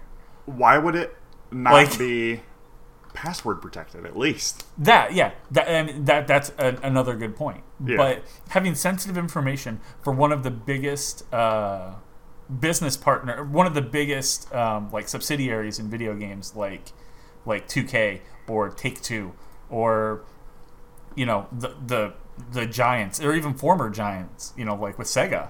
It just why would you carry that information with you on a flash drive? I mean, It the just- whole thing is uh, the whole concept. I mean, everything of the the entire concept of this flash drive and anything it has on it is already that has to be plugged in somewhere. If you're carrying Uh, that information, that information has to be plugged in somewhere to show someone something that they probably don't know or to go over something that they already do know. So why would you put underage pornography on something you know you have to plug in and show to someone? well. That's that's something that fucks me up. Is why would you even have those documents on a flash drive at all? exactly. Yeah. I mean, I'm I'm going past the idea of let's keep uh you know let's keep the open mind of he put it on there to show someone maybe Yeah, before he's or like after maybe this event. he's making copies to give to somebody, or he's taking it home because he wants a backup on his home computer and he doesn't want to email it, or Sure. I don't know. Like, but yeah, why would you have anything else on it? Why would you put You kn- any you- porn on it? And then why would you put specifically illegal porn on it? you know he has you, you know he's not fucking amish at home you know he has his own computer he has several computers exactly. Several I mean, computers to the point okay. he could just go i'm gonna buy this laptop and it's gonna be specifically for porn Yeah, not only that, but I'm gonna buy this laptop, and it's gonna be specifically my living room laptop for porn.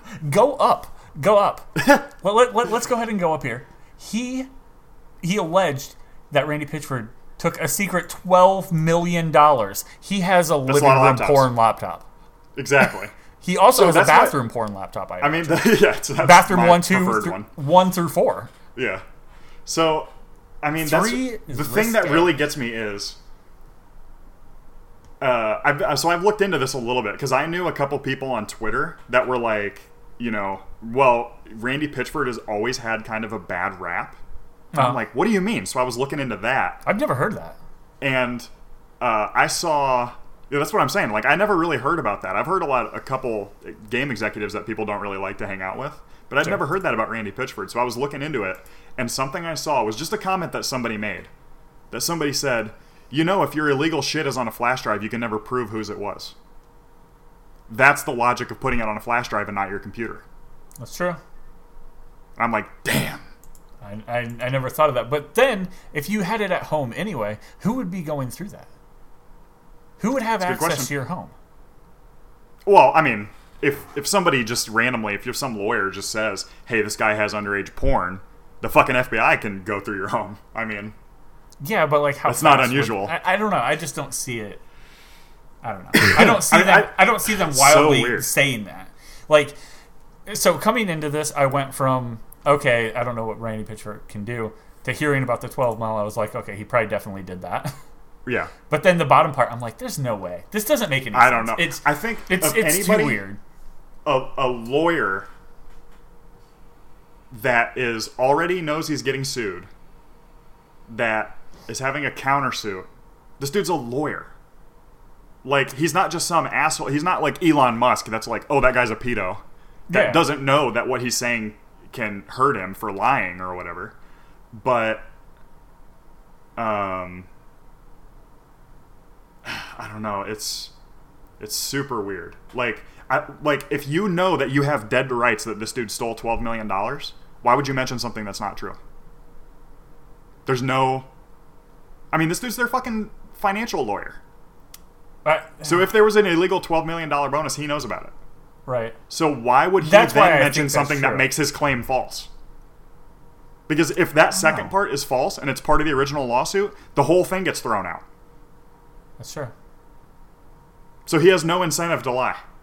That's what I'm saying. I, I think well- he never says that he saw it. He says that he heard it's underage porn and he believed it. Yeah, see, that doesn't mean anything. though. So That's- also, that's, that's former that's uh. David Eddings, former Gearbox vice president, uh Uh-huh. and on twenty, uh, up, up through 2017, he was the vice president. Took to Twitter after Kotaku's report went live with a vague two-word post. It's true. Who's, who, who said that? Former Gearbox vice president that worked at Gearbox until 2017. Randy Pitchford's number two. On uh, the 12th, yesterday, as a recording, he added a follow up comment on his Twitter account. Uh, it uses a green checkmark emoji. Liar, check. Conman, check. Perv, no idea. Ah, man, I, I, I don't know. I, I, I would like to dissect it, but I like. We just don't know. I, I don't know enough about what, Yeah. what's this guy's name, Wade uh, Callender, yeah. Callender. I, I, Or I, I don't don't know how it's pronounced. I, I, I don't know enough about that guy to be able to say. Mm-hmm. Like, who knows? Maybe there is something. Maybe they had. Um, I mean, I, I like I said, I do think that he probably took twelve billion. Maybe he was supposed to give some of that twelve million to Wade. I mean, yeah, it it could entirely be that. Well, again, I wouldn't. I don't know. This dude's, regardless of how you look at it, this dude's outing himself. I was gonna say, I wouldn't be surprised if this guy was like his partner and they would get videos together. But why would he bring it up then? I feel a child like molester is not going to be like, oh, well, there's child porn around here. Start looking. Yeah. You know what I mean? no, So, but I I, think it comes down. I think it probably. I think he heard a rumor. Money. I, Yeah. Well, I don't know. I mean, I think this dude heard a rumor and he was like, Time to spread it because I didn't. well, I know for I sure know. that there was porn on that thing. I heard that it was child porn. Yeah. that's a good way to burn that person's credibility, the other person. You know what I mean? yeah. Like, it's hard to get away with an allegation of that. So, Yeah. It's. I don't know. It's it's super weird. It's it's going to be extremely ugly all around. There- this might be one of the only lawsuits we actually hear about the end of. Yeah. There's no way Randy Pitchford could have took a secret twelve million dollars without Wade knowing though. Without a certain How would that be knowing. possible? But people that would go talk to the lawyer. I mean, if he himself didn't know about it, then the financial, the accountant, the guy that cashes the checks, Uh-huh. would go and ask their lawyer, "Hey, what the fuck is up about this?" So he would know about it, like you're saying. Yeah. Um, and I definitely, I mean, again, there's multiple people that have worked with this company that are like, "Oh yeah, this guy's a total liar. He steals money from this company left and right. He's a total." And I mean, we've Talking also about seen- Randy. talking about Randy Pitchford. We've also seen that people feel safe to abuse the Pitchford's money.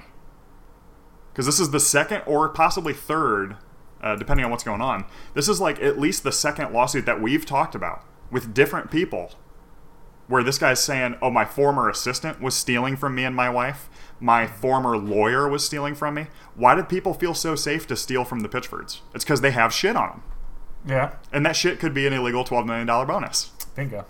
You know, it could also be something else. But I mean, this guy's not saying, "Hey, I know for sure that it's child porn." I think, I think it's a little bit of like, I think he's trying to get a little extravagant with it just to win.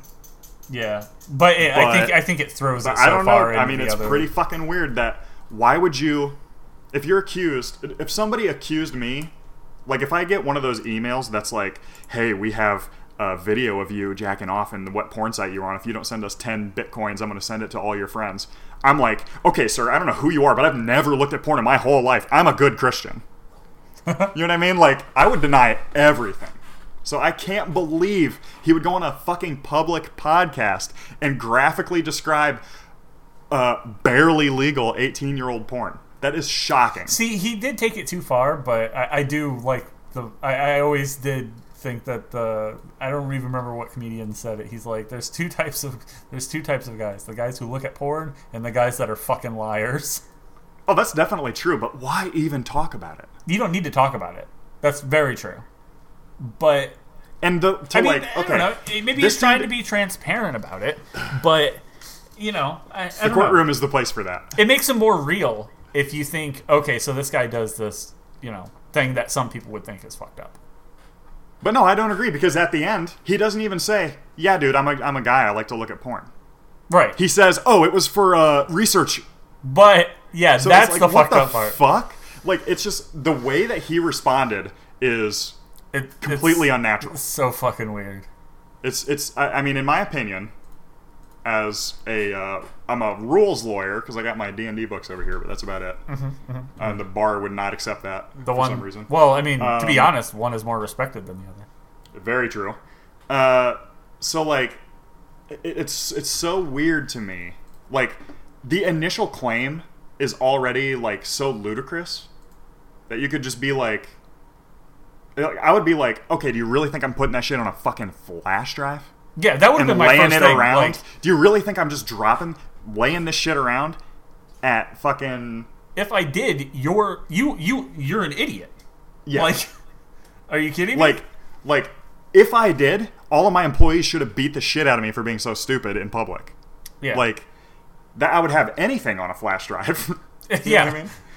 I haven't used a flash drive in 15 years. I so it's it's totally I mean like used it and one then for time him through all of college.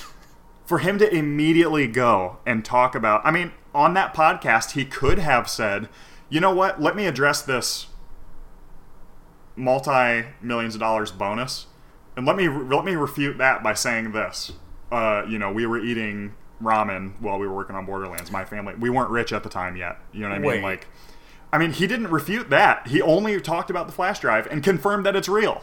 What if? Hold on. What if this was Here we go. okay? Oh, here we go. What if this flash drive thing was created to pull your eye away from the twelve million dollars? It's so outlandish. There's no way that it could ever be, possibly be a thing. He kind of like said some weird shit to make it, uh, you know, seem even more unbelievable and just odd. Well, you see, that actually is interesting that you say that too, because looking into this, a lot of uh, this is being really widely reported, but all of the articles are like the headline is like um, Randy Pitchford accused of stealing twelve million dollars, and they don't even mention the child porn charge. Okay, yeah, that's true. And I think, I mean, even on this is sort of true, But he can't control the way the outlets take it. Right, but I mean, like, it's kind of. I mean, you, you can pretty quickly see people's, um, like, the way that certain, like, a lot of it is financial stuff because Right. Gearbox is a publicly traded company and blah blah blah, whatever. Um, but think about the idea that people would think it's more important that somebody stole twelve million dollars rather than that they might have underage porn. That's kind of shocking, right?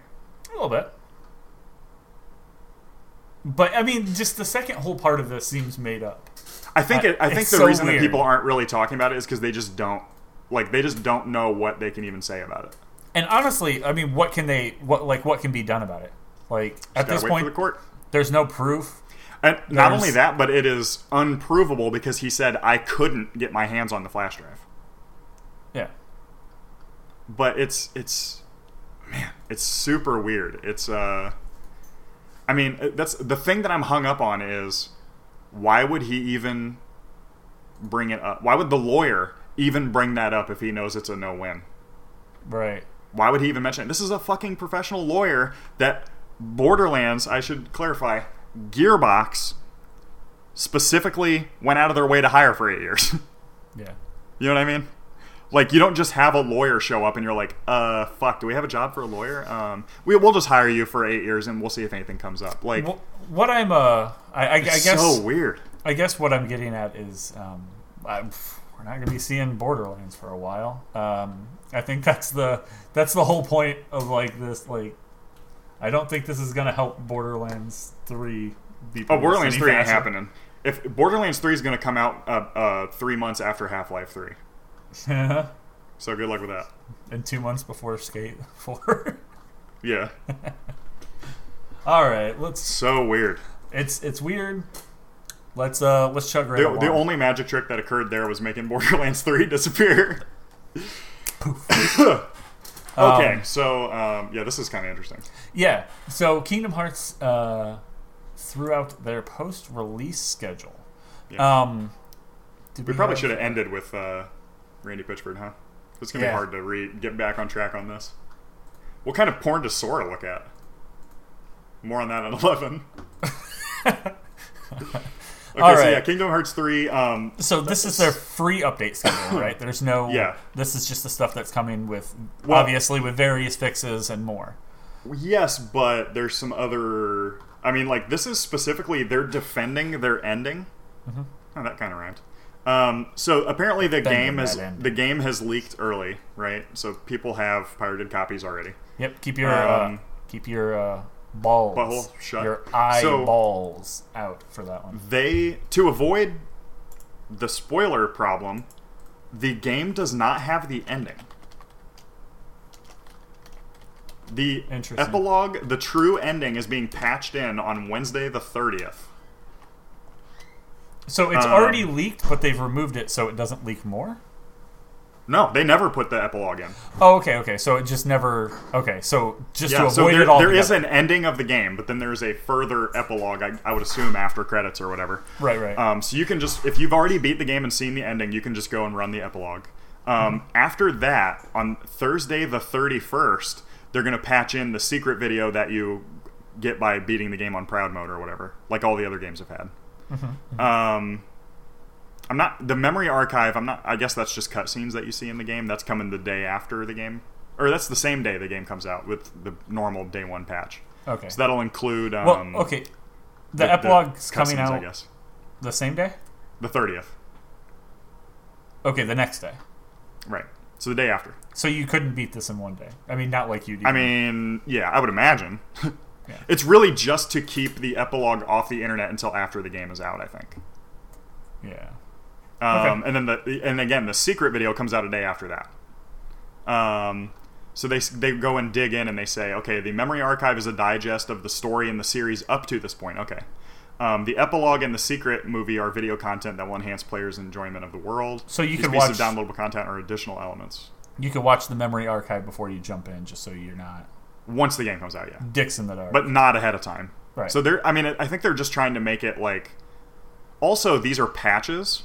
So, since they're patches, if you did have a pirated copy, you would have to pirate every patch because the patches are going to check for authenticity. that's actually kind of smart. It's smarter than what Ubisoft does, which is just run a fucking program in the background that's constantly checking if it's updated or not. Yeah. Yeah. Um, I mean, like, not that I agree with it, but No. this is Um, kind of weird because it's like, okay, so assume the worst happens. I have this game on disc, and, um, you know, we someday in the future we lose the internet. Does that mean the fucking ending goes away if you didn't have it patched before they take the servers down? You can never see the true ending. the maybe. That's extremely cursed. so, yeah, I don't know. We'll have to like hear more about that. I guess um, that's pretty weird. Yeah. Um, but yeah, they're they're putting out you know these video content pretty much, um, and the following the three two or three uh, following days. Yeah, thanks a lot for that. um, I've seen it. I'm not gonna lie. So, uh, following with some more corporate shakeups uh, at Activision, um, Yep. Mike Morhaime is fully leaving Blizzard in April. So uh, he stepped down as their president in October, but he was still like a strategic advisor, um, which is uh, uh, Mike Morhaime. If you don't know, he was actually the co-founder of Blizzard. Um, so he's been there a long time. Oh yeah. So he stepped down from his lead position. Um, he didn't say how long he was going to stay, but he did say he's going to leave now in uh, April, completely separated from the company. Yeah. Um, I wonder what this will lead to. I wonder if. I mean, I, I always did wonder um, what that feeling would be like to uh, create something from the ground up and then see it become so big. Like, would you. Like, what, like, like, would you kind of like ache to get back to like your roots, something that's not so? I don't big, know. That, I mean, I feel like he's probably just going to leave the industry. And just I done? don't. I don't see him coming back with anything else. Plus, you know, he has mad stock in the company and shit that he can live off of. Yeah, yeah. Um, I mean, he's good. but, But yeah, so um, I mean, it's it's especially interesting at to, to look at the Activision side more. Um, Activision has lost two top executives. Uh, their CFO Spencer Newman at uh, Activision, and then the Blizzard CFO Amrit Ahuja. I'm not sure how to pronounce that one. Um, Sounds right. and then yesterday, they or uh, whenever the, this article was written, I guess, um, they had to appoint new presidents of Activision, King, uh, and Activision Blizzard's emerging business group. So they've had a complete executive shakeup, pretty much. Yeah. Um, and it's like, uh, you know, now they're they've lost Bungie. There's been a crazy shakeup. So um, it's kind of like, what state is this in? And you know, people are saying in the comments, Blizzard should probably separate. And it's like, dude, like they just joined. Like Activision and Blizzard merged what, like four years ago?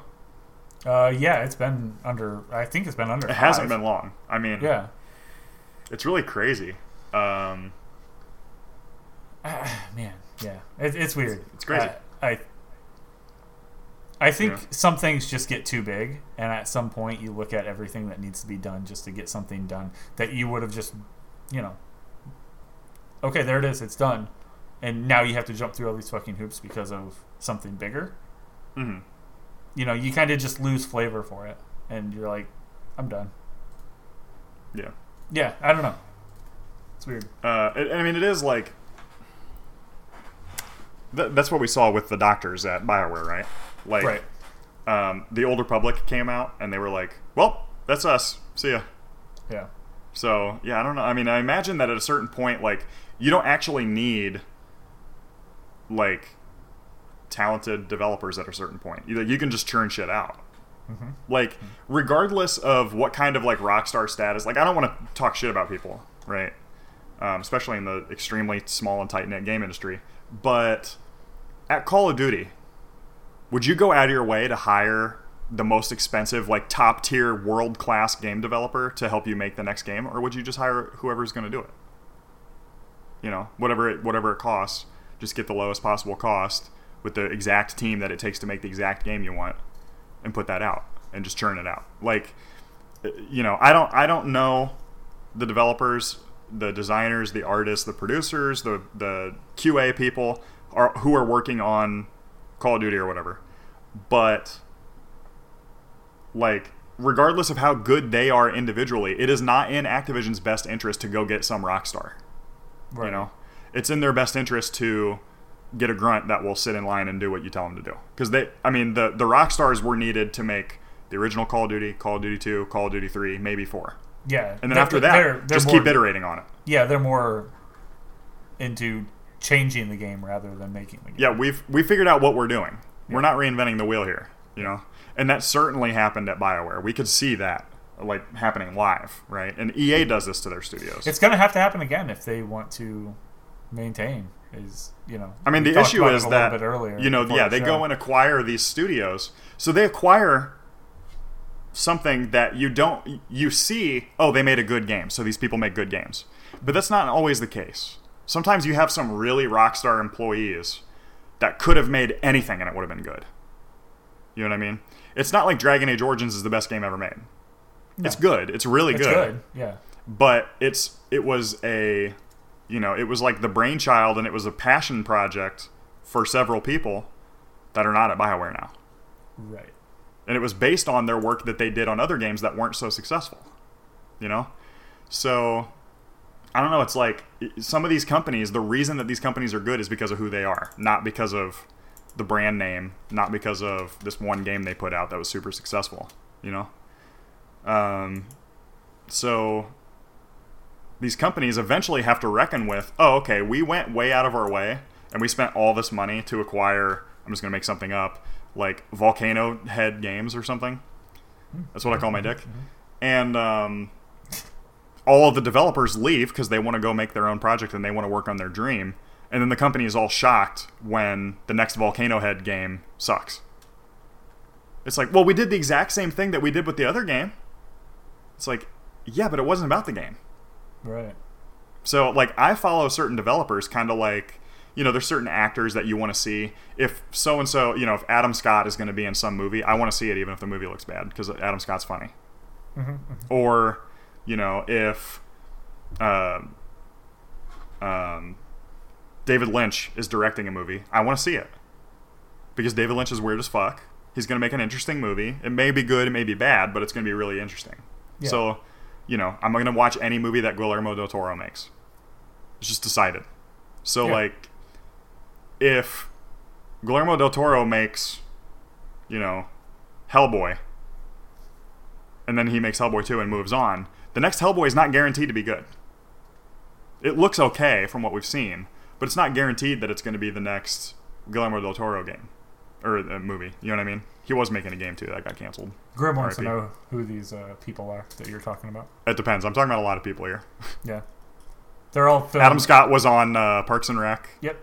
Guillermo is a he made Pacific Rim and was working Others. with Hideo Kojima to work to make Silent Hills PT. right. All right. He's also in Hideo Kojima's Insane. new game. trilogy. Yeah, he's the he's the chunky Mexican dude in uh, the sewer with the little baby. Yeah, in um, what the David hell is that? Lynch's uh, Twin Peaks. What the hell is uh, that game's name? Death Stranding. He's the one Death who's holding yeah. the container with Norman Reedus fetus. in it. And he's like next to the fucking sewer or whatever. Yeah. He also made. And then Mads what? Mikkelsen was the, the spooky one in the sewer that was plugged into all the soldiers. Yep. He's good. I'll watch anything that Mads Mikkelsen does.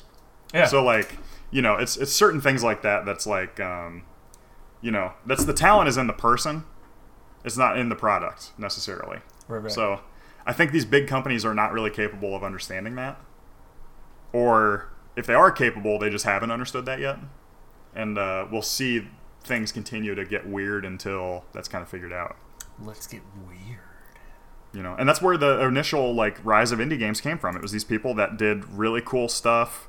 Their company got bought. They didn't want to work with them, that that bigger company anymore, so they went and did something else. Right. It's So- usually people who are like, "Well, I had this cool idea," and they shut it down at EA or whatever. So, Yeah. you know, I have enough money saved up. I did that for like two or three years, and now I'm gonna Mhm. Kickstart this thing, make even more money, and be good. Yep. So, no.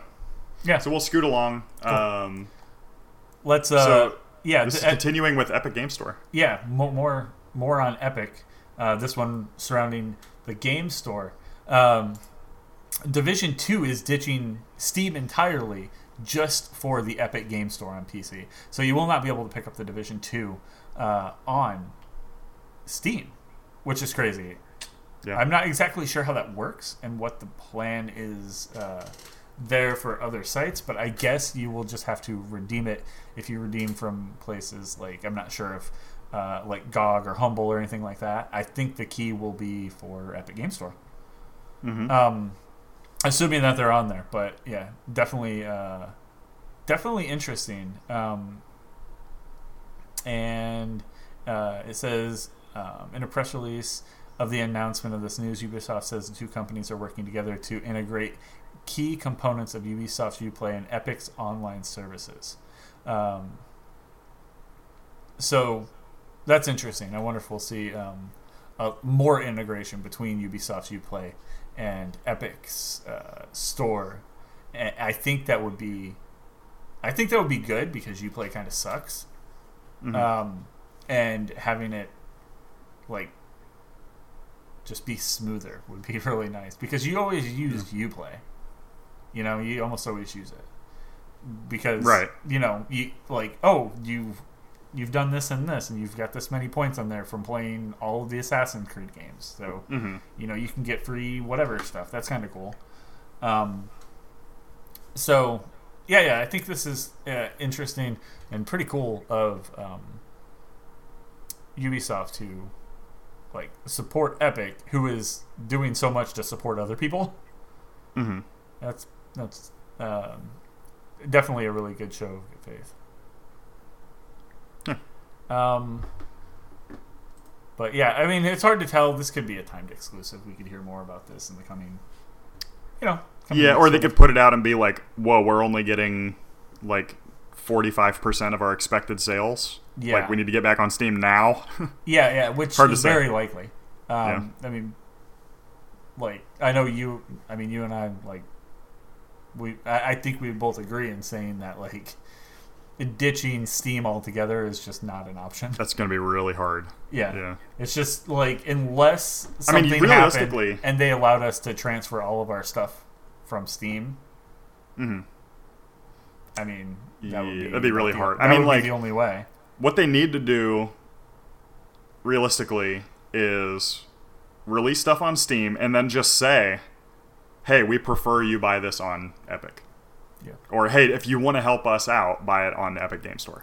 I mean, the or time the time we have release, exclusives on Like, Epic. Or, Yeah, twenty four hour timed release on Right. Epic.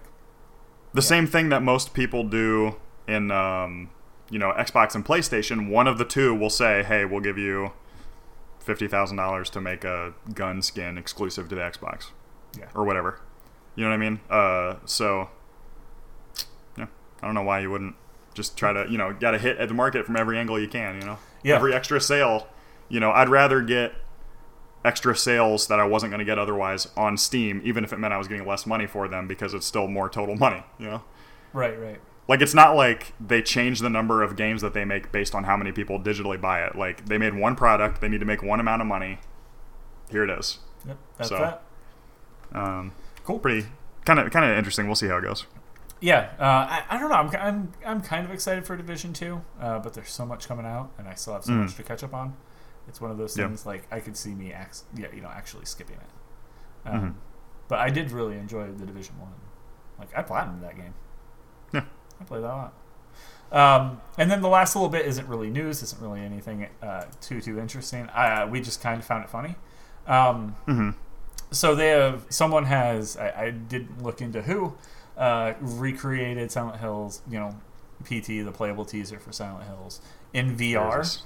Um, I'd kill myself. when I first heard that, I was like, "Fuck that!" Like I would have. They're just no. Like sitting on the couch and looking at a screen that has this shit on it. I couldn't imagine being immersed in it where I could turn left and right and see fucking just terrible horror like horrors and ugh. Um, but they've done some pretty fun things with it. Like this uh, uh, in the in the video, um, it's done by IGN. You know, Mhm. they're kind of mess around. They kind of move and clip their head out, like out through the wall.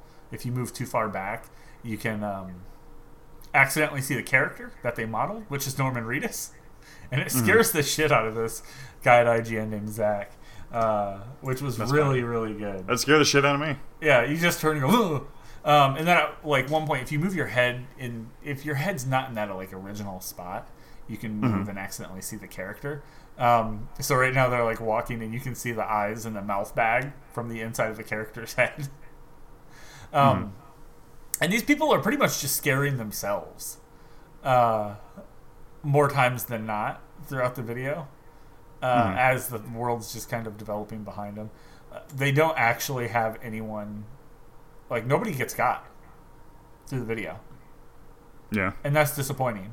That's kind of shocking, actually. Like, I wonder if it's if they like tweaked it to make it easier to not be murdered because that'd probably be so disorienting to be killed in first person, and like in your VR where you can't like look away from the screen. You know what I mean? Yeah. I would shit them for sure. Oh yeah, yeah. You would put the headset on with that thought in Oh, your no. mind. I would never even put the headset on. You're right. Yeah, I would you- never get a chance to be scared because I wouldn't even consider doing this. Like as soon as you heard that the ti- like what the title was, if you put the All right, see headset ya. on, you'd be like, nope, putting it on down. Like I think even Resident Evil, you'd be like, nah, fuck that. Yeah. like Resident Evil uh, Seven, Yep. which is one of the only reasons I feel like I would buy the like PSVR. I don't know. There's other reasons, I guess, but that'd be a pretty big reason. Um, but yeah, it's just it, it's it's a good it's a good little watch. Um, I mean, if you know PT and you know like what happens throughout the whole thing, it's super fun. Um, Mhm. But yeah, that was pretty much uh, that was pretty much it. I- I'm really hoping next week we can move away from uh, lawsuits. That'd be really cool. Nope. More to come on lawsuits. We we we could almost create our own separate show. Do I'm gonna sue myself for having to fucking hear about this stupid shit. Yeah. Craziness. But uh, thank you guys for hanging out. Of course, Grim, thanks for hanging out in the chat with us. Um, and make sure you uh, come back next week where we'll be dishing out more uh, random dumb bullshit as well as a little bit of news. Uh, so in, Very little. Yeah, very little. Uh, so until next week, thanks for hanging out, guys. I am Night Swarm. And I'm filter cord. Have a good one.